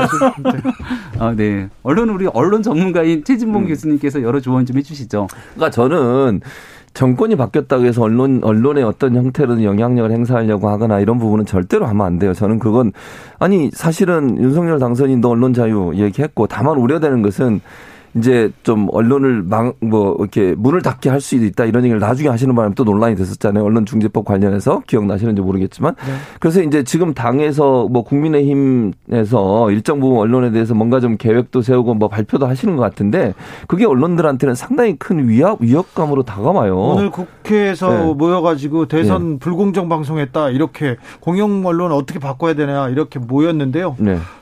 그러니까 그런 부분들이 사실은 언론에 대한 어떤 간섭과 통제를 하려는 거 아니냐 우려가 생길 수밖에 없습니다. 언론은 가능, 그러니까 그 정치권이 언론에 대해서는 가능한 간섭하지 않는 게 제일 좋아요. 그러니까 공정하고 객관적인 언론이 되도록 제도적으로 장치를 마련하는 건 좋지만 당이 나서서 불공정 언론을 보도를 했으니까 그걸 어떻게 하겠다 이런 식으로 나가게 되면 정치적으로 압박이 될 수 있고 언론들이 그러면 제대로 보도를 못 하잖아요. 예를 들면 윤석열 당선인이 취임하고 대통령이 되시더라도 견제 장치로서 언론의 역할을 하는 겁니다. 권 력기관에 대한 비판과 견제가 언론의 사명인데 그 사명을 좀 어, 이렇게 억압하려고 하는 거 아닌가 이런 이미지가 생길 수 있기 때문에 국민의힘의 이런 태도는 좀 바꾸셨으면 좋겠다는 개인적인 생각이 있습니다. 네, 얘기하려면 되게 길고 무거운 음. 주제인데요. 일단 첫 번째는 언론과의 소통 문제가 있을 수 있고 그리고 여권에 대해서 과한 비판하는 언론에 혹시 재갈 물리는 것 아니냐라고 우려가 제기됐던 게 언론 중재법에 관련된 문제일 수도 있고요. 세 번째는 공영방송 같은 경우가 정치적 중립을 외면하고 공영방송의 본연의 기능을 퇴색한 것 아니냐라는 비판의 지적들이 지난날 MBC의 모 방송의 보도, 선거에서 특정 후보에게 매우 불 불리하다는 표현을 넘어서서 심각한 문제가 제기될 수 있는 방송을 하고 난 다음에 그 방송 자체가 오히려 여론의 문매를 맞았던 적이 있습니다. 이것들을 하나둘씩 다 섞어서 얘기하면 좀 긴데요. 한 가지 확실한 건 아, 공정하고 객관적으로 언론이 본연의 기능들을 잘 수행해야 된다는 국민의 상식에 맞춰간 문제가 없다. 두 번째는 윤석열 당선인이 대통령이 당선되더라도 나와 생각이 조금 다른 언론들과도 충분히 소통할 수 있는 그런 준비가 돼 있다는 건데 문재인 대통령도 언론과의 소통을 오랫동안 강조했지만 취임하고 난 뒤에 5년을 돌아보면 그렇게 적극적인 소통 의지가 없었어요. 윤석열 당선이 제가 바로 옆에서 기자들과 수차례 만날 때보다 새끼손가락 걸고 약속을 한 적도 있으니까 한번 지켜보시죠. 그래요? 네. 그 무섭게 생각 안 해도 됩니까? 저는 왜 이렇게 무섭죠? 눈을 보고 말하세요.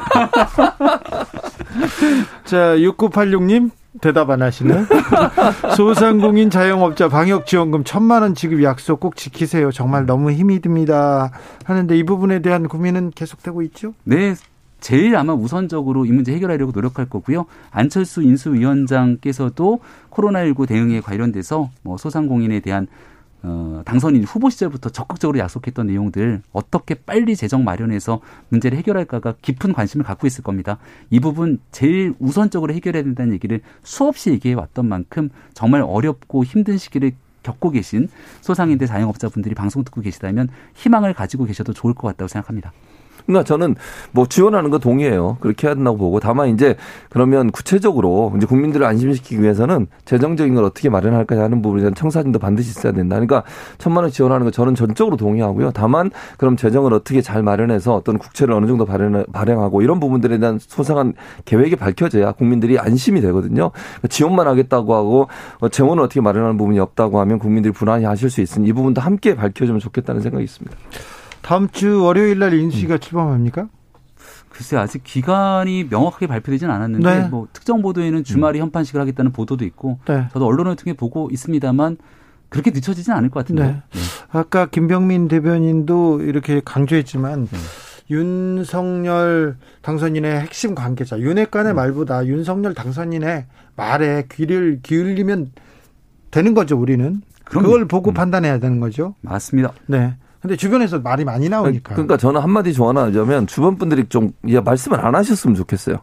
그게 괜히 오해를 불러일으키니까. 아니 지금 힘이 있고요. 지금 뭐 그림을 그리는데요. 말을 안 하고 싶어도 저도 오늘 방송에 나오라고 네. 계속 연락이 와서 나오지 않습니까? 네. 그래도 나와서 물어보서 얘기를 하면 김병민 거기에 대해서 또 이렇게 음. 얘기를 한두 마디 던지는 과정 음. 속에서 이게 다 100% AI처럼 정제돼서 얘기하는 게 쉬운 일이 음. 아니니까 네. 그런 생방송 중에 발언에 대해서도 다소 좀 이해해 주시기를 거듭 간곡히 부탁드립니다. 그래도 뭐 거치 표명하라고 그렇게 얘기는 안 하잖아요. 김병민 대변인은 음 아무튼 아 MB 사면 뭐 중요할 수도 있습니다. 누구한테는 그런데 그리고 또 어떤 인사 문제 중요할 수도 있습니다. 어떤 사람한테는 근데 그거보다 우리 국민들 어떻게 이제 코로나 시대 어려운데 어떻게 살게 될 것인지 그리고 피해 입은 사람들은 어떻게 구제될 것인지 거기에 대한 고민이 더 큰데 음. 이런 얘기가 조금 더 많았으면 좋겠다는 생각 해봅니다. 네. 네. 어, 이슈 티키타카 김병민 최진봉 최진봉 김병민 두분 오늘도 감사했습니다. 네, 고맙습니다. 고맙습니다. 정치 피로, 사건 사고로 인한 피로, 고달픈 일상에서 오는 피로. 오늘 시사하셨습니까? 경험해 보세요. 들은 날과 안 들은 날의 차이. 여러분의 피로를 날려줄 저녁 한 끼 시사. 추진우 라이브.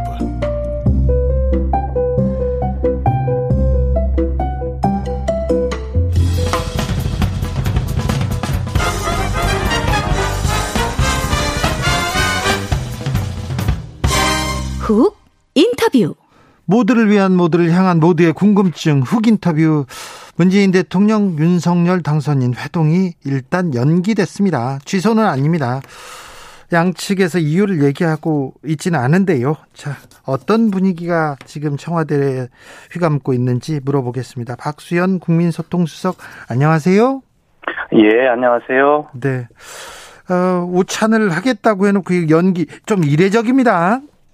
그렇습니다. 우선 국민께 말씀드린 중요한 일정을 이렇게 네. 연기하게 된 것을 이후에 어쨌든지 간에 매우 송구스럽다는 말씀 우선 드리고 싶고요.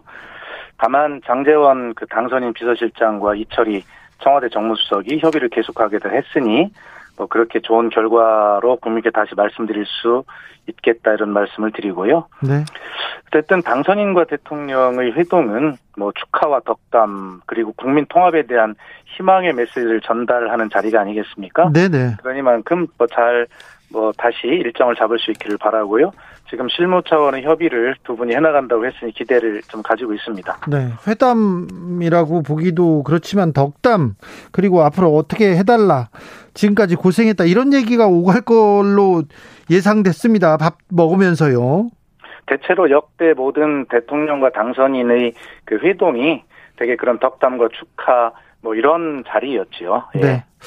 저 이명박 전 대통령 사면 때문에 조금 틀어진 건 아닙니까? 아마 지금 그 축하와 덕담을 하면서도 또 국정 경험을 공유하는 자리이고요. 네. 당선인께서 대통령께 어떠한 말씀이라도 하실 수 있는 자리 아니겠습니까? 네. 그래서 문재인 대통령은 그 윤석열 당선자께서 어떤 말씀이라도 허심탄회하게 하실 수 있도록 배석자도 없이 자리를 하자 이렇게 제안을 하신 거거든요. 네. 먼저 지금 대통령이 지금 밥 먹자고 전, 제안한 거죠. 예, 그렇습니다. 예. 네. 그래서 이 두 분이 회동에서 그만큼 허심탄회하게 네. 말씀을 나누실 것이고요.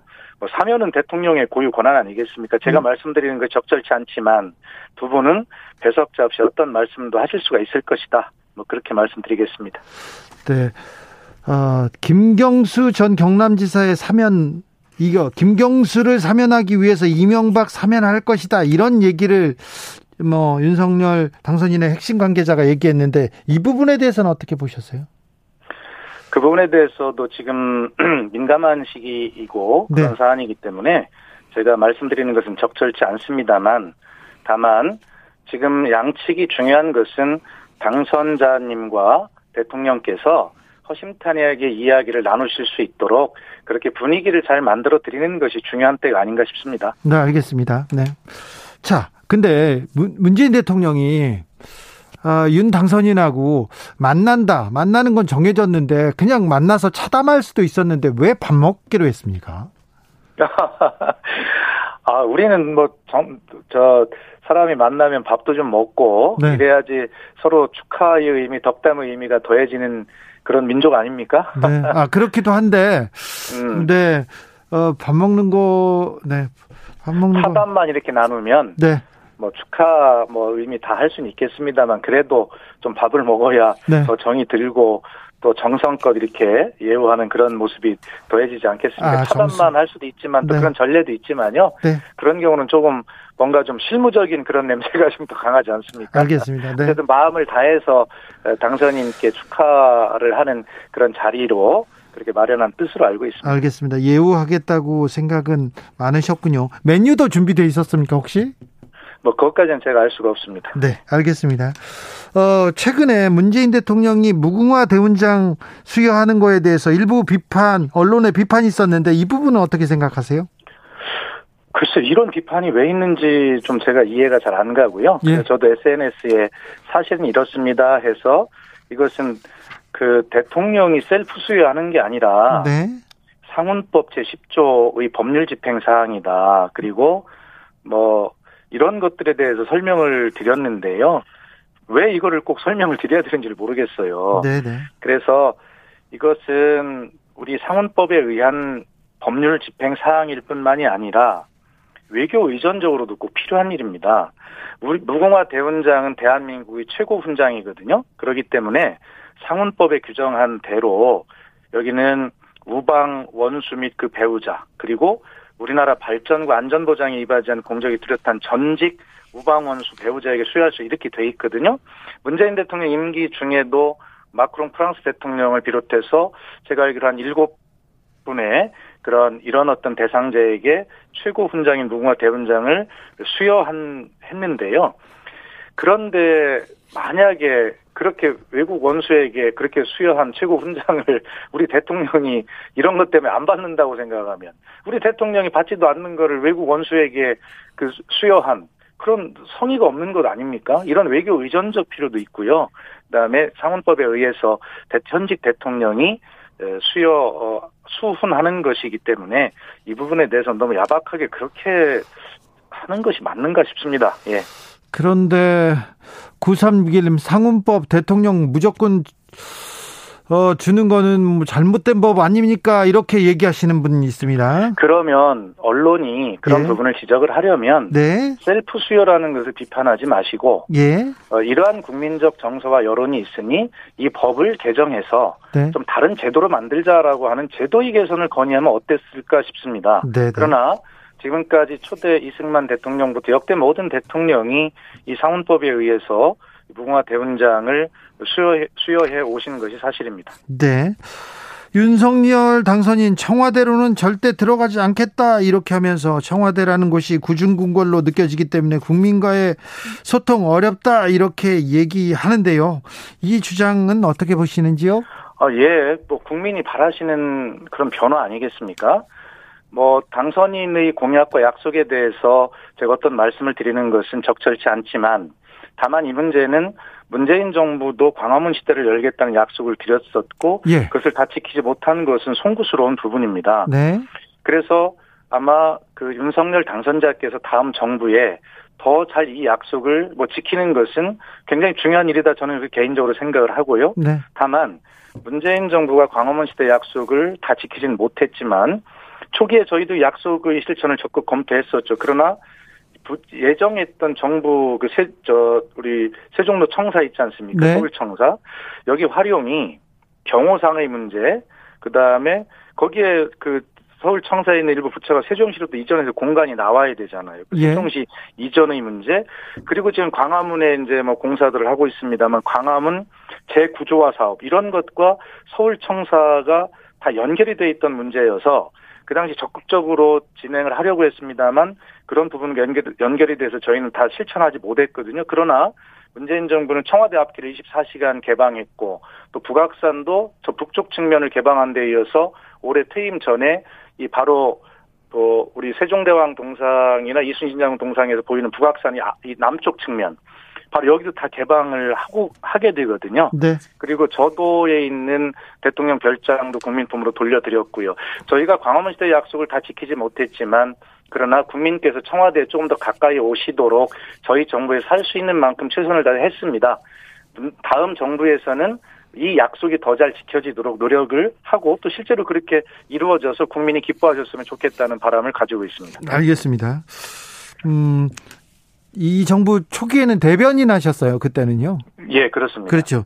그때 회의를 하셨을 텐데 뭐가 가장 어려웠습니까? 경호가 어렵다고는 말을 하는데 네. 왜그 청와대에서 청와대를 나, 나오는 거에 가장 어, 려운 걸림돌이 뭐였어요? 그러니까 지금 말씀드린 대로 그 저희는 그 세종로에 있는 정부 서울청사를 이제 활용하기로 생각을 했었는데 네. 거기가 아까 말씀드린 대로 광화문 재구조화 사업이라고 하는 큰 틀에 같이 들어있는 것이었어요. 네.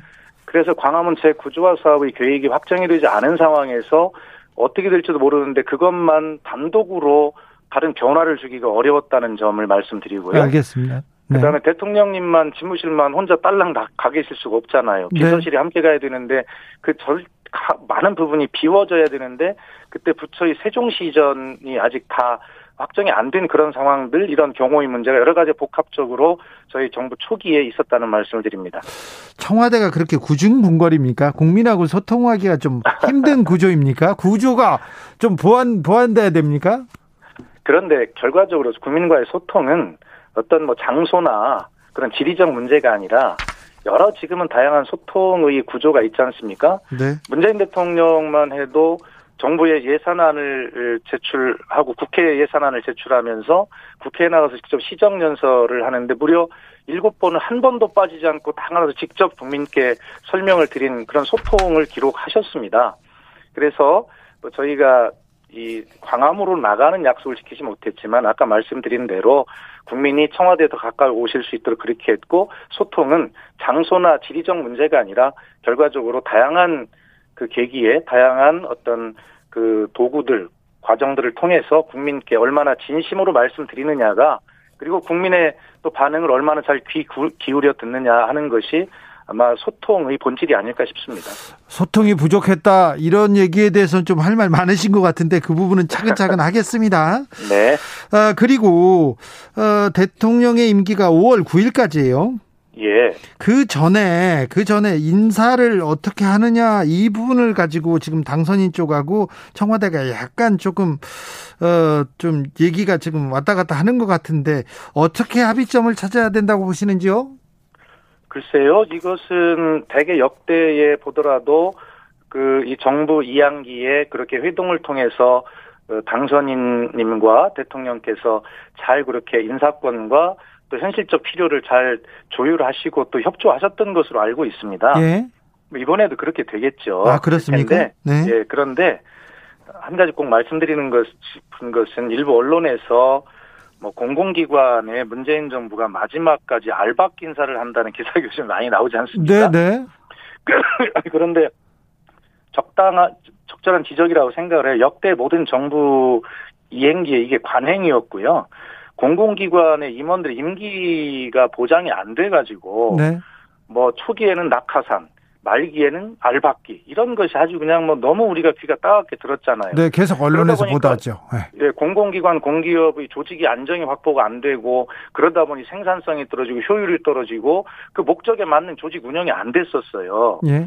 저희 문재인 정부도 그것을 다 잘했다고 말씀드릴 수는 없지만 그래도 저희는 이런 것들을 좀 앞으로 좀 안정적으로 하기 위해서 이 공공기관 운영에 관한 법령을 개정하고 2011년 1월 1일부터 시행하고 있거든요. 이 핵심이 뭐냐면 공공기관 임원의 임기가 남아 있는 경우가 있잖아요. 정부 네. 바뀌더라도 그러나 그 임기는 보장이 돼야 된다는 것이에요. 예. 그래서 공공기관 임원 임기 만료 2개월 전에는 임원 추천위원회를 반드시 구성하고 임기 만료 전에 후보자 추천을 의무화하도록 그렇게 제도화했습니다. 네.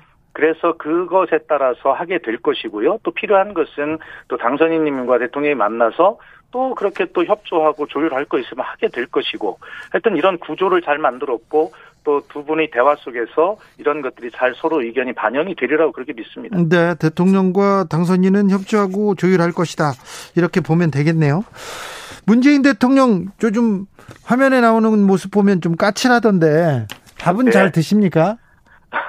그거는 제가 잘 모르겠는데 아마 혼신의 힘을 다해서 국정에 임하는 뭐 대통령은 문재인 대통령만이 아니라 역대 모든 대통령이 그러하셨을 거라고 생각을 합니다만 하여튼 대통령이라는 자리가 그만큼 엄중하고 힘이 들다라고 하는 것이 요즘에 문재인 대통령의 그런 혼신에 다한 다한 그런 모습에서 느껴지고 있습니다. 저희들도. 예. 자, 국민 대변인으로서 또 국민 소통 수석으로 청와, 청와대 문재인 정부에서 함께 했는데 잘한 점 말고요. 아쉬웠던 예. 점 하나만 꼽아 주세요. 아쉬웠던 점이요? 네.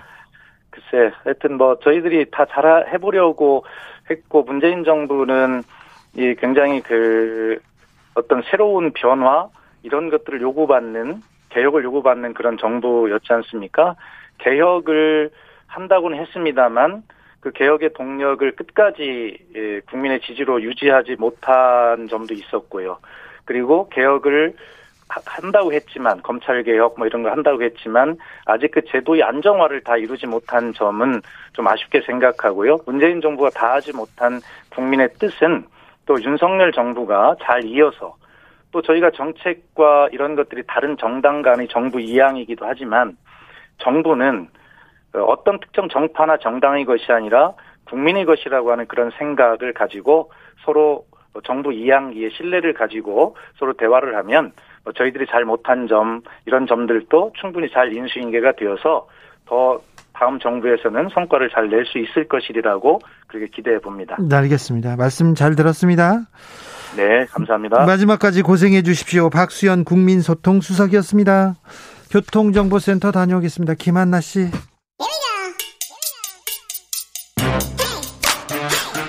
뉴스를 향한 진지한 고민 기자들의 수다 라이브 기자실을 찾은 오늘의 기자는 KBS 김기아 기자입니다. 어서 오세요. 안녕하십니까 김기아입니다. 네, 멀리 못 가고 김기아 기자 다시 왔습니다. 그렇습니다. 그래봤자 접니다. 잘했어요. 반갑습니다. 지켜야지 우리가. 네. 네. 자, 첫 번째 뉴스부터 가보겠습니다. 네. 어떤 뉴스예요? 네, 일단 취업자가 늘었다는 뉴스. 아, 그래요? 아, 간만에, 반갑네요. 간만에 좀 좋은 뉴스. 담비 같은 뉴스입니다. 얼마나 늘었습니까? 네, 통계청 자료인데요. 지난달 취업자가 1년 전보다 같은 기간보다 103만 7천 명 늘었다. 어, 100만 명이 늘었어요? 엄청 오. 많이 늘었죠. 네. 1월에 이어서 두 달 연속 네. 100만 명대 증가세인데요. 네. 지난달까 2월 얘기죠. 근데 이게 왜 이렇게 많이 늘었냐? 알고 보니까 네. 일단 지난해 이게 같은 기간이니까 지난해 2월 취업자가 좀 적었어요. 아, 코로나 영향이었구나. 그니까. 네. 그래서 기저 효과라고 하죠. 예. 원래 이런 게 있었기 때문에 많이 늘은 것처럼 보이는데 네. 지난 2월이 지난해 2월이 코로나19 3차 확산이었거든요. 네. 그래서 이때 취업자가 47만 명 넘게 감소했습니다. 그런데 지금은 코로나가 지금 음, 창궐했는데도 지금 늘고 있네요. 그렇습니다. 왜, 왜 그렇게 어, 됐느냐? 어, 디에서 늘어요? 일단 방역 인력 확충 있었고요. 아, 네. 정부의 일자리 사업 시행이 효과가 있었습니다. 네. 그리고 공공 일자리가 포함된 보건 사회복지 서비스 공공 행정 취업자 요쪽이 31만 명 넘게 늘었고요. 예. 그리고 요즘에 또 비대면 업종이 또 수혜가 또 있었잖아요. IT 정보. 그러니까, 예, 예. 그래서 정보통신 IT 그리고 운수 창고 물류 예. 요쪽에도 취업자가 크게 늘어가지고 어, 꽤 많이 보강이 됐고 그리고 숙박 음식업도 아, 여행도 이제 전보다. 기, 지 개를 펴기 시작했네요. 줄어든 분야는요? 줄어든 분야는 도소매업이 좀 4만 명 넘게 줄었고요. 일용직 근로자도 15만 명 정도 줄었다고 합니다. 네. 이렇게 취업자는 늘어나는 추세라서 2월 고용률이요. 60.6%. 네. 같은 달 기준 역대 최고치라고 합니다. 아, 네. 그러니까 이제 이게 다 기저효과 때문이 아닌 거예요. 네. 따지고 보면. 그래서 정부가 이 기저효과를 빼더라도 고용 상황이 지금 뚜렷하게 개선되고 있다라고 분석했습니다. 다만 그러니까요. 피해 업종이 있으니까 네. 아, 추경 지원 사업 속도를 더 높이겠다 이렇게 얘기했습니다. 아무튼 경제는 꿈틀대고 좀 나아지려고 하고 있습니다. 다행입니다. 지금 고용이 살아나고 있다는 뉴스, 아우, 네, 반갑습니다. 그런데 삼성전자엔 무슨 일이 있던 거예요? 막 사과하고 그러던데. 지금 이제 스마트폰으로 게임 많이 하시는 분들. 굉장히 초미의 관심사입니다. 아 그래요? 그리고 게임을 하시지 않더라도 뭐 삼성의 최신 휴대폰을 사신 분들이라면은 뭐 집중해서 들어볼 만한 뉴스인데요. 네. GOS 논란 들어보신 적 있죠? 몰라요, 저는. 그렇구나. 네. 아이, 굉장히 큰 뉴스인데. 왜냐하면 스마트폰을 늘 쥐고 사는 분들이 많이 계시잖아요. 저는 쥐고 사는데. 근데 왜 몰라? 아, 저는 잘 몰라요. 뉴스만 보잖아요. 어, 고성능, 그러니까 뉴스만 보는 분들은 네. 스마트폰의 성능에 그렇게 집착하지 않는데 네. 스마트폰으로 이런저런 영상을 많이 보시거나 게임 하시는 분들은 뉴스에 그런 사람 많죠. 많죠. 이 GOS 논란이 뭐냐면 게임 옵티마이징 서비스라는 거예요. 뭐냐면 뭐 게임이나 인스타그램이나 뭐 이런 프로그램을 돌리면은 이게 발열이 나거든요. 어, 그래 뜨거워지죠. 뜨거워지죠, 폰이. 네. 그다음에 보니까 이거를 발열을 줄이기 위해서 성능을 일부러 강제로 줄이는 시스템입니다. 아하. 그러니까 이게 그게 왜 문제냐? 발열 안 나면 좋은 거 아니냐라고 생각할 수도 있는데 이거를 알기 쉽게 설명을 드리자면은 내가 4K 영상, UHD 영상을 보려고 이 TV를 좋은 걸 산 거예요. 샀어. 샀어. 근데 살 때는 4K 된다고 샀어. 네. 4K를 틀었어. 네. 그랬더니 자체적으로 이게 4K가 되긴 되는데 네. 이게 발열이 있으니까 네. 그냥 좀 저화질로 보시죠라고 자기를 맘대로 설정. 그러면 안 되지. 그건 아니지. 그게 만이죠. 그건 아니지. 네. 그래가지고 요거에 대해서 어, 경기 수원 컨벤션 센터에서 정기 주주총회가 있었는데 네. 여기서 어, 한종희 부문장이 어, 주주 여러분들의 고객 여러분들의 마음을 헤아리지 못해서 사과드린다라고 사과했습니다. 그럼 문제가 해결되는 건가요? 이게 일단 이용자들 사이에서는 지금 전작보다 성능이 좋다고 해서 샀는데 네. 이게 안 되니까 말이 안 되는 거 아니냐 예. 불만을 했는데 이거에 대해서 업데이트를 하겠다고 발표했어요. 네. 어, 이런 걸 수정할, 수정할 수 있는 이용자들이 어, 이거를 이제 조절할 수 있는 걸 발표하겠다라고 했는데 일단 어, 공정거래위원회가 어, 이 사건 계기로 삼성전자의 표시 광고법 위반 의혹에 대한 조사에 착수했습니다. 네. 공정위가 어, 재벌 검찰인데요. 기업의 검찰로 굉장히 좀 저승사자고 무서운 무서운 힘을 가지고 있는데 네. 그동안 잘 역할을 못했어요? 잘하길 기대 이번에는 잘하기를 기대해 보겠습니다. 많은 분들이 관심 많은 네. 거니까. 아 사람들 관심 있습니다. 그러니까 잘 처리해 주십시오. 다음 뉴스로 가볼까요? 네. 요거 같은 경우에도 또 관심 있는 분이 많이 계실 텐데 네. 요즘에 그 배달 산업이 코로나 19 이후에 중요합니다. 성장했지 않습니까? 중요해요. 네.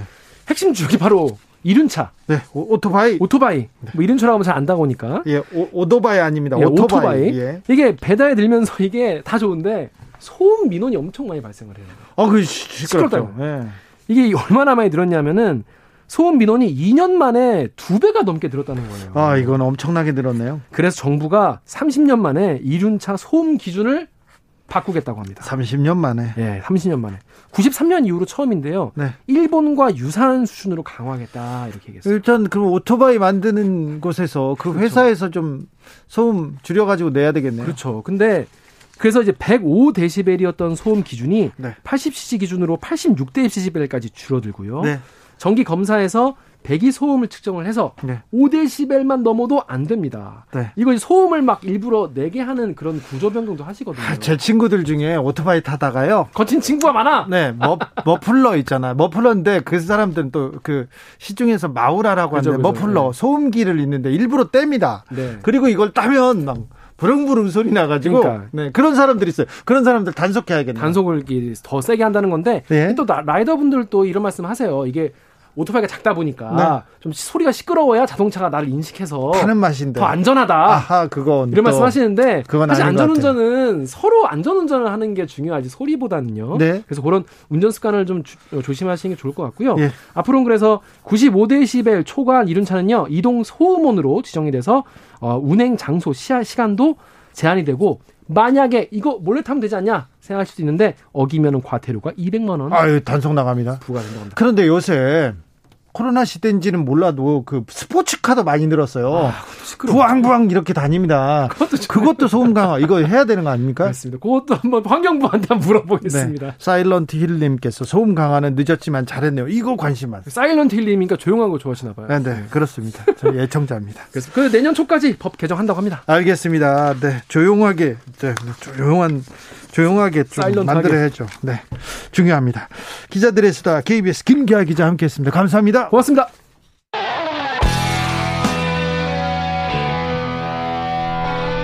스치기만 해도 똑똑해진다.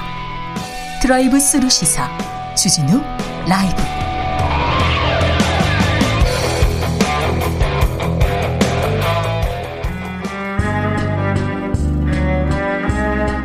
나라를 위해 국민을 위해 정치를 바로잡겠다. 안민석의 보국 안민. 품격 있는 오선의 정치 비책 보국 안민 코너로 업그레이드 됐습니다. 더불어민주당 안민석 의원 어서 오세요. 네, 반갑습니다. 네. 안민석 의원입니다. 네. 조경태 의원은 뭐 정권 잡아가지고 바쁘신가 봐요. 그래서 가셨어요. 근데 그래서 그래도 자 보국 안민 이렇게 나라를 지키겠다고 백성들을 또 편안하게 하겠다고 이렇게 이름 지었습니다. 예, 도울 선생님이 저에게 호를 보국이라고 지어주셨습니다. 네. 정치 똑바로 제대로 하라고 네. 그리고 어, 나라를 잘 바로 잡아보라고 그런 의미에서 보국 그렇게 저에게 호를 지난해 주셨어요. 네, 네, 알겠어요. 잘 알겠습니다. 네, 첫 시간 특집으로 보국안민 사행시 보내주시면 저희가 선물 드리겠습니다.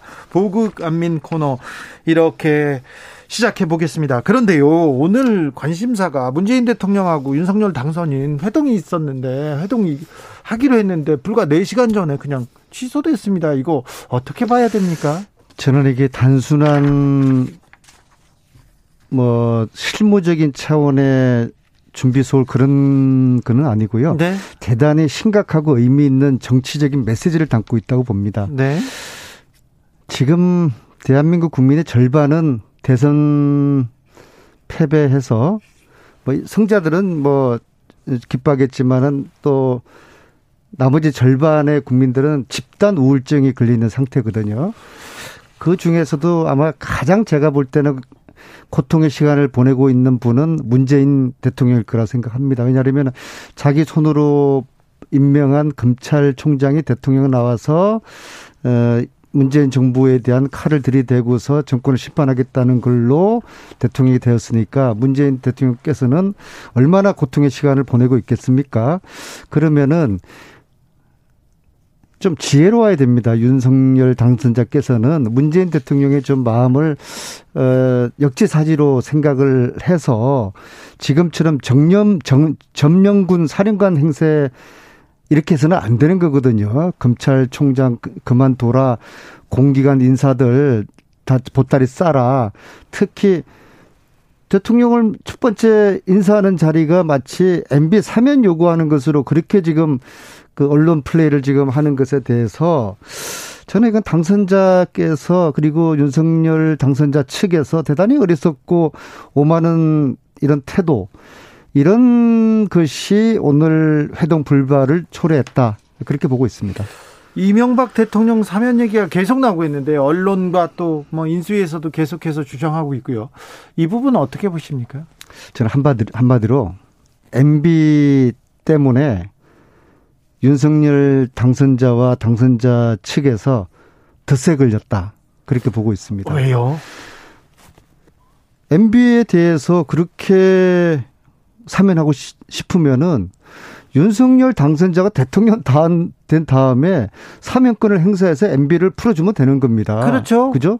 불과 뭐 얼마 남지 얼마 남지 않았습니다. 네. 그런데 MB 사면하고 박근혜 대통령 사면하고는 결이 틀려요. MB 같은 경우에는 다스 자금 횡령했죠. 기업 뇌물 수수했죠. 특갈비 횡령했죠. 이게 특정 범죄 가중처벌법으로 소위 말하는 뇌물죄로 네. 17년을 살은 거거든요. 이것을 사면을 하면은 그렇다고 MB가 전혀 반성하지 않, 않지 않습니까? 그냥 정치 탄압이라고 오히려 그런 이제 이야기를 하죠. 이거를 만약에 사면하게 되면요. 앞으로 기업 범죄, 정경유착 이런 범죄에 대해서 용기를 주는 겁니다. 까미의 이야기, 어제, 어제의 범죄를 용서하는 것은 내일의 더 큰 범죄에 대한 용기를 주는 것이다. 이제 기업 범죄, 정경 유착 범죄, 이거 막을 수가 없게 되는 겁니다. 이것을 갖다가 그럼에도 불구하고 윤석열 당선자가 사면해주고 싶다 그러면은 이 국민적 공감이 없는 이 사안을 문재인 대통령에게 그 사면해 달라고 제안을 하는 것은 이것은 대단히 무모하고 어리석고 위험한 일이죠. 그래서 이거는 이거는 MB 사면은 이제 몇뭐몇 달 후에 조금만 기다렸다가 본인이 그냥 사면 뭐 국민이 반대하더라도 사면 해줄 것 같은데요.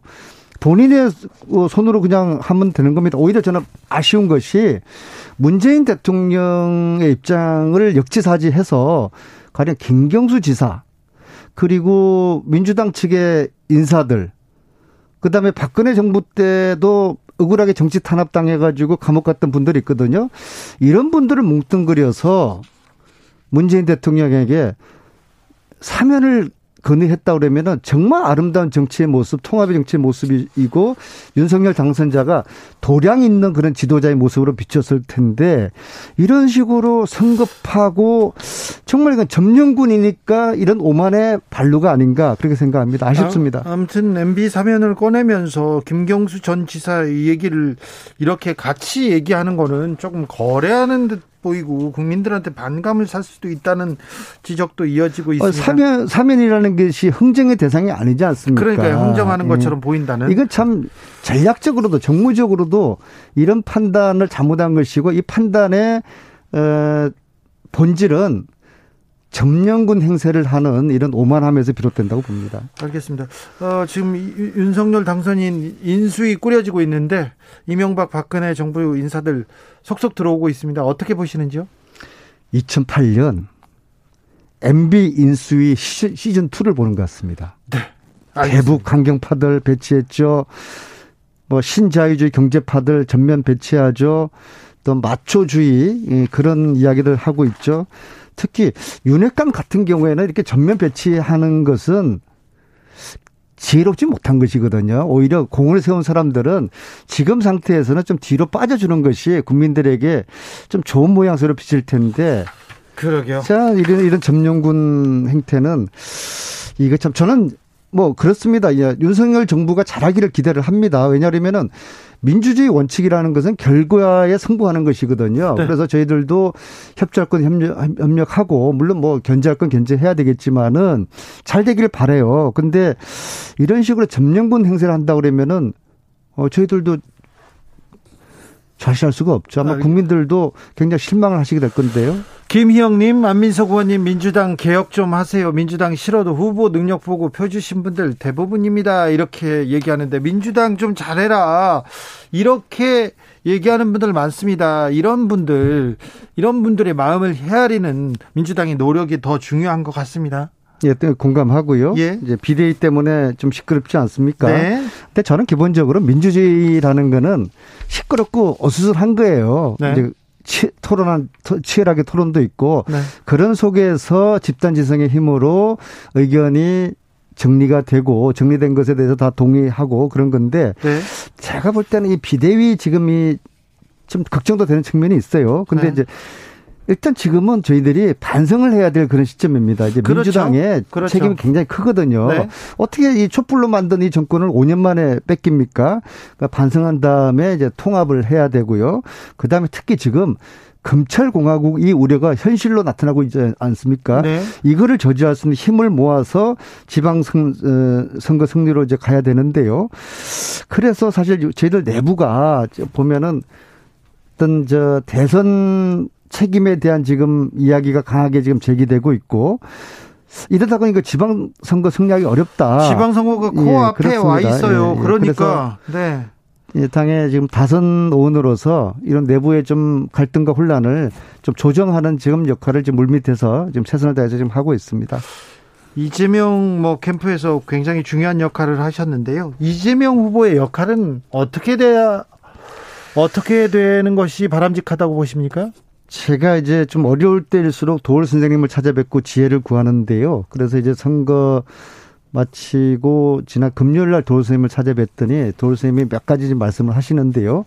워낙 세상을 바꾸는 이 진보라는 거는 고통의 길이다. 그래 그렇게 알고 너희들이 이제 5년 후를 잘 준비하다. 그다음에 이재명 불쏘시개처럼 함부로 써서는 안 된다.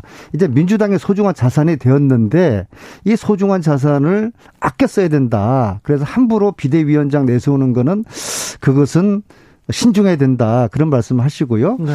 제가 볼 때는 제 생각입니다만은 어 이재명 이제 후, 뭐 전 후보가 되었습니까? 어떻게 이재명 고문이라고 그러죠? 이재명 네. 고문은 상임 고문이니까는요. 지방 선거 승리를 위해서 역할을 분명히 할 겁니다. 할 건데 아마도 이재명 지사가 의외로 어, 이, 이재명 고문이 의외로 굉장히 그 어떤 신중한 사람이에요. 네. 이제 결, 결정하면은 이제 돌파력은 어마어마한데요.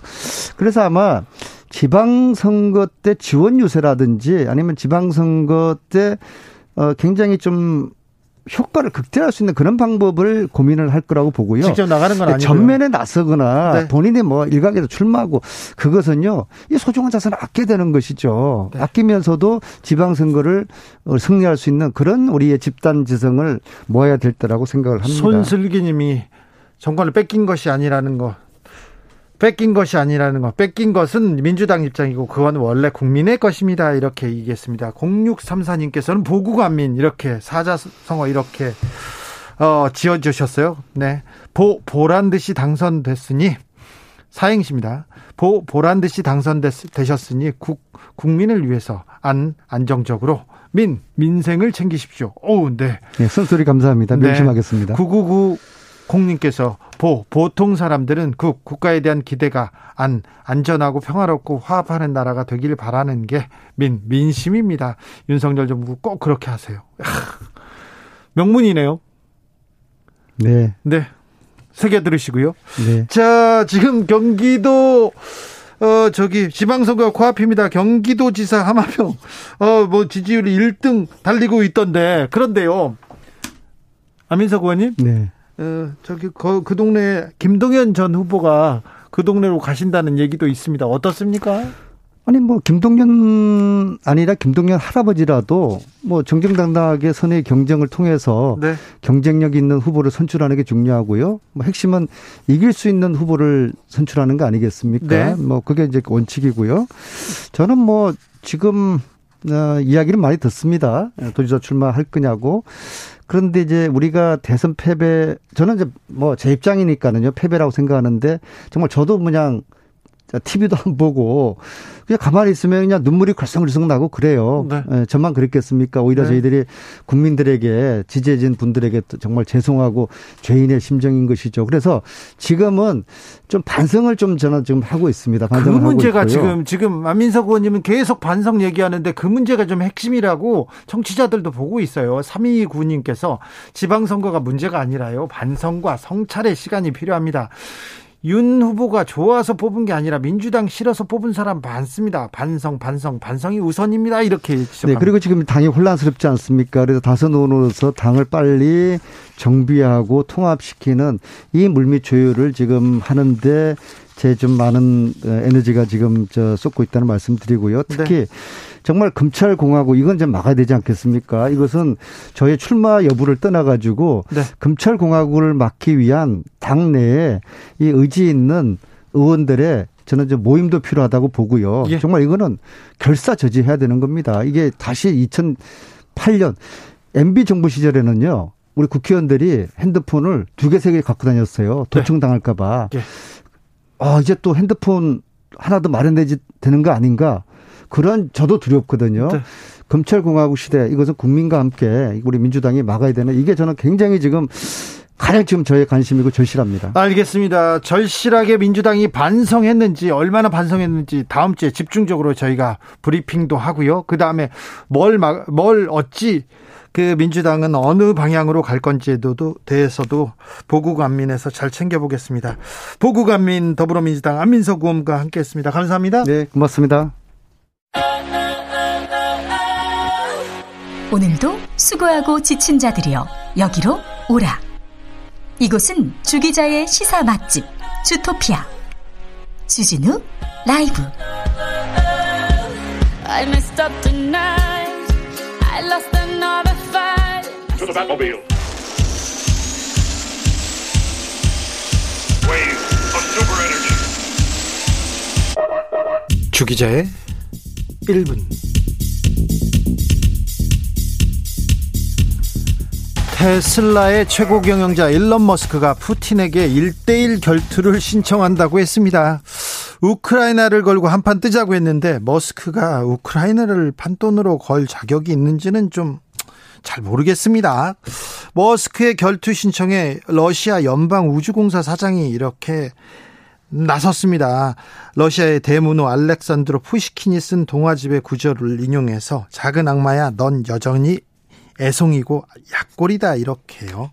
러시아에서는 결투 문화가 있었어요. 본래는 유럽의 문화인데 유럽의 야만적이고 폭력적인 풍습이라고 폄하하다가 18세기 초에 정권이 바뀌고 러시아가 유럽과 어깨를 나란히 해야 된다. 그런 개혁안을 내놓는 중에 하나로 결투 제도를 들여왔다고 합니다. 톨스토이, 도스토옙스키 같은 대문호의 책에도 결투 장면 종종 등장합니다. 톨스토이의 역작이죠. 전쟁과 평화에서 피에르가 자신의 부인과 정을 통한 장교 돌로호프에게 결투를 신청했다가 신청했다가 순전히 운으로 승리합니다. 하지만 결투 내내 후회하고 그 이후에도 계속 후회합니다. 역사적으로 결투를 신청했던 사람들, 결투를 했던 사람들은 거의 불행했습니다. 설사 이긴다고 하더라도 말입니다. 기분 나쁘다. 싸우자. 이거 가장 단순하고 무식한 어린아이 같은 방법입니다. 그래서 누가 싸운다고 보세요. 둘 다다 다 손가락질 받습니다. 결투, 결판, 타격, 폭력, 전쟁으로 답을 찾을 수 없습니다. 지금 우리가 당장 평화를 위해서 무엇을 해야 할 것인지 고민하고 실행하는 게 필요합니다. 그런데요, 푸시킨이 결투로 목숨을 잃었다는 건 좀 흥미로운 사실입니다. 푸시킨의 아내 곤자로바와 연문을 일으킨 프랑스 근위대 장교에게 결투를 신청했어요. 그런데 총에 맞고 이틀 만에 숨졌습니다. 아, 억울한데 숨지기까지 했습니다. 푸시킨 근대 문학의 러시아 근대 문학의 창시자이자 국민 시인입니다. 잘 아시죠? 왜 반응이 그렇습니까? 아니 잘 아시지 않습니까? 아, 모르 그렇다면 삶이 그대를 속일지라도는 잘 아시죠? 네. 삶이 그대를 속일지라도 이 시를 쓴 사람입니다. 지금도 우리를 지금 다독거려주는 그 시 말입니다. 삶이 그대를 속일지라도 슬퍼하거나 노여워하지 말라. 슬픔의 날을 참고 견디면 즐거운 날이 오고야 말리니. 마음은 미래를 바라느니 현재는 한없이 우울한 것. 모든 것은 순간이 지나가고 지나간 것에 다시 그리워지나니. 네. 지금까지 주기자의 1분이었습니다. 저는 여기서 인사드리겠습니다. 돌발 퀴즈의 정답은 찾아보시고요. 저는 내일 오후 5시 5분에 돌아옵니다. 지금까지 주진우였습니다.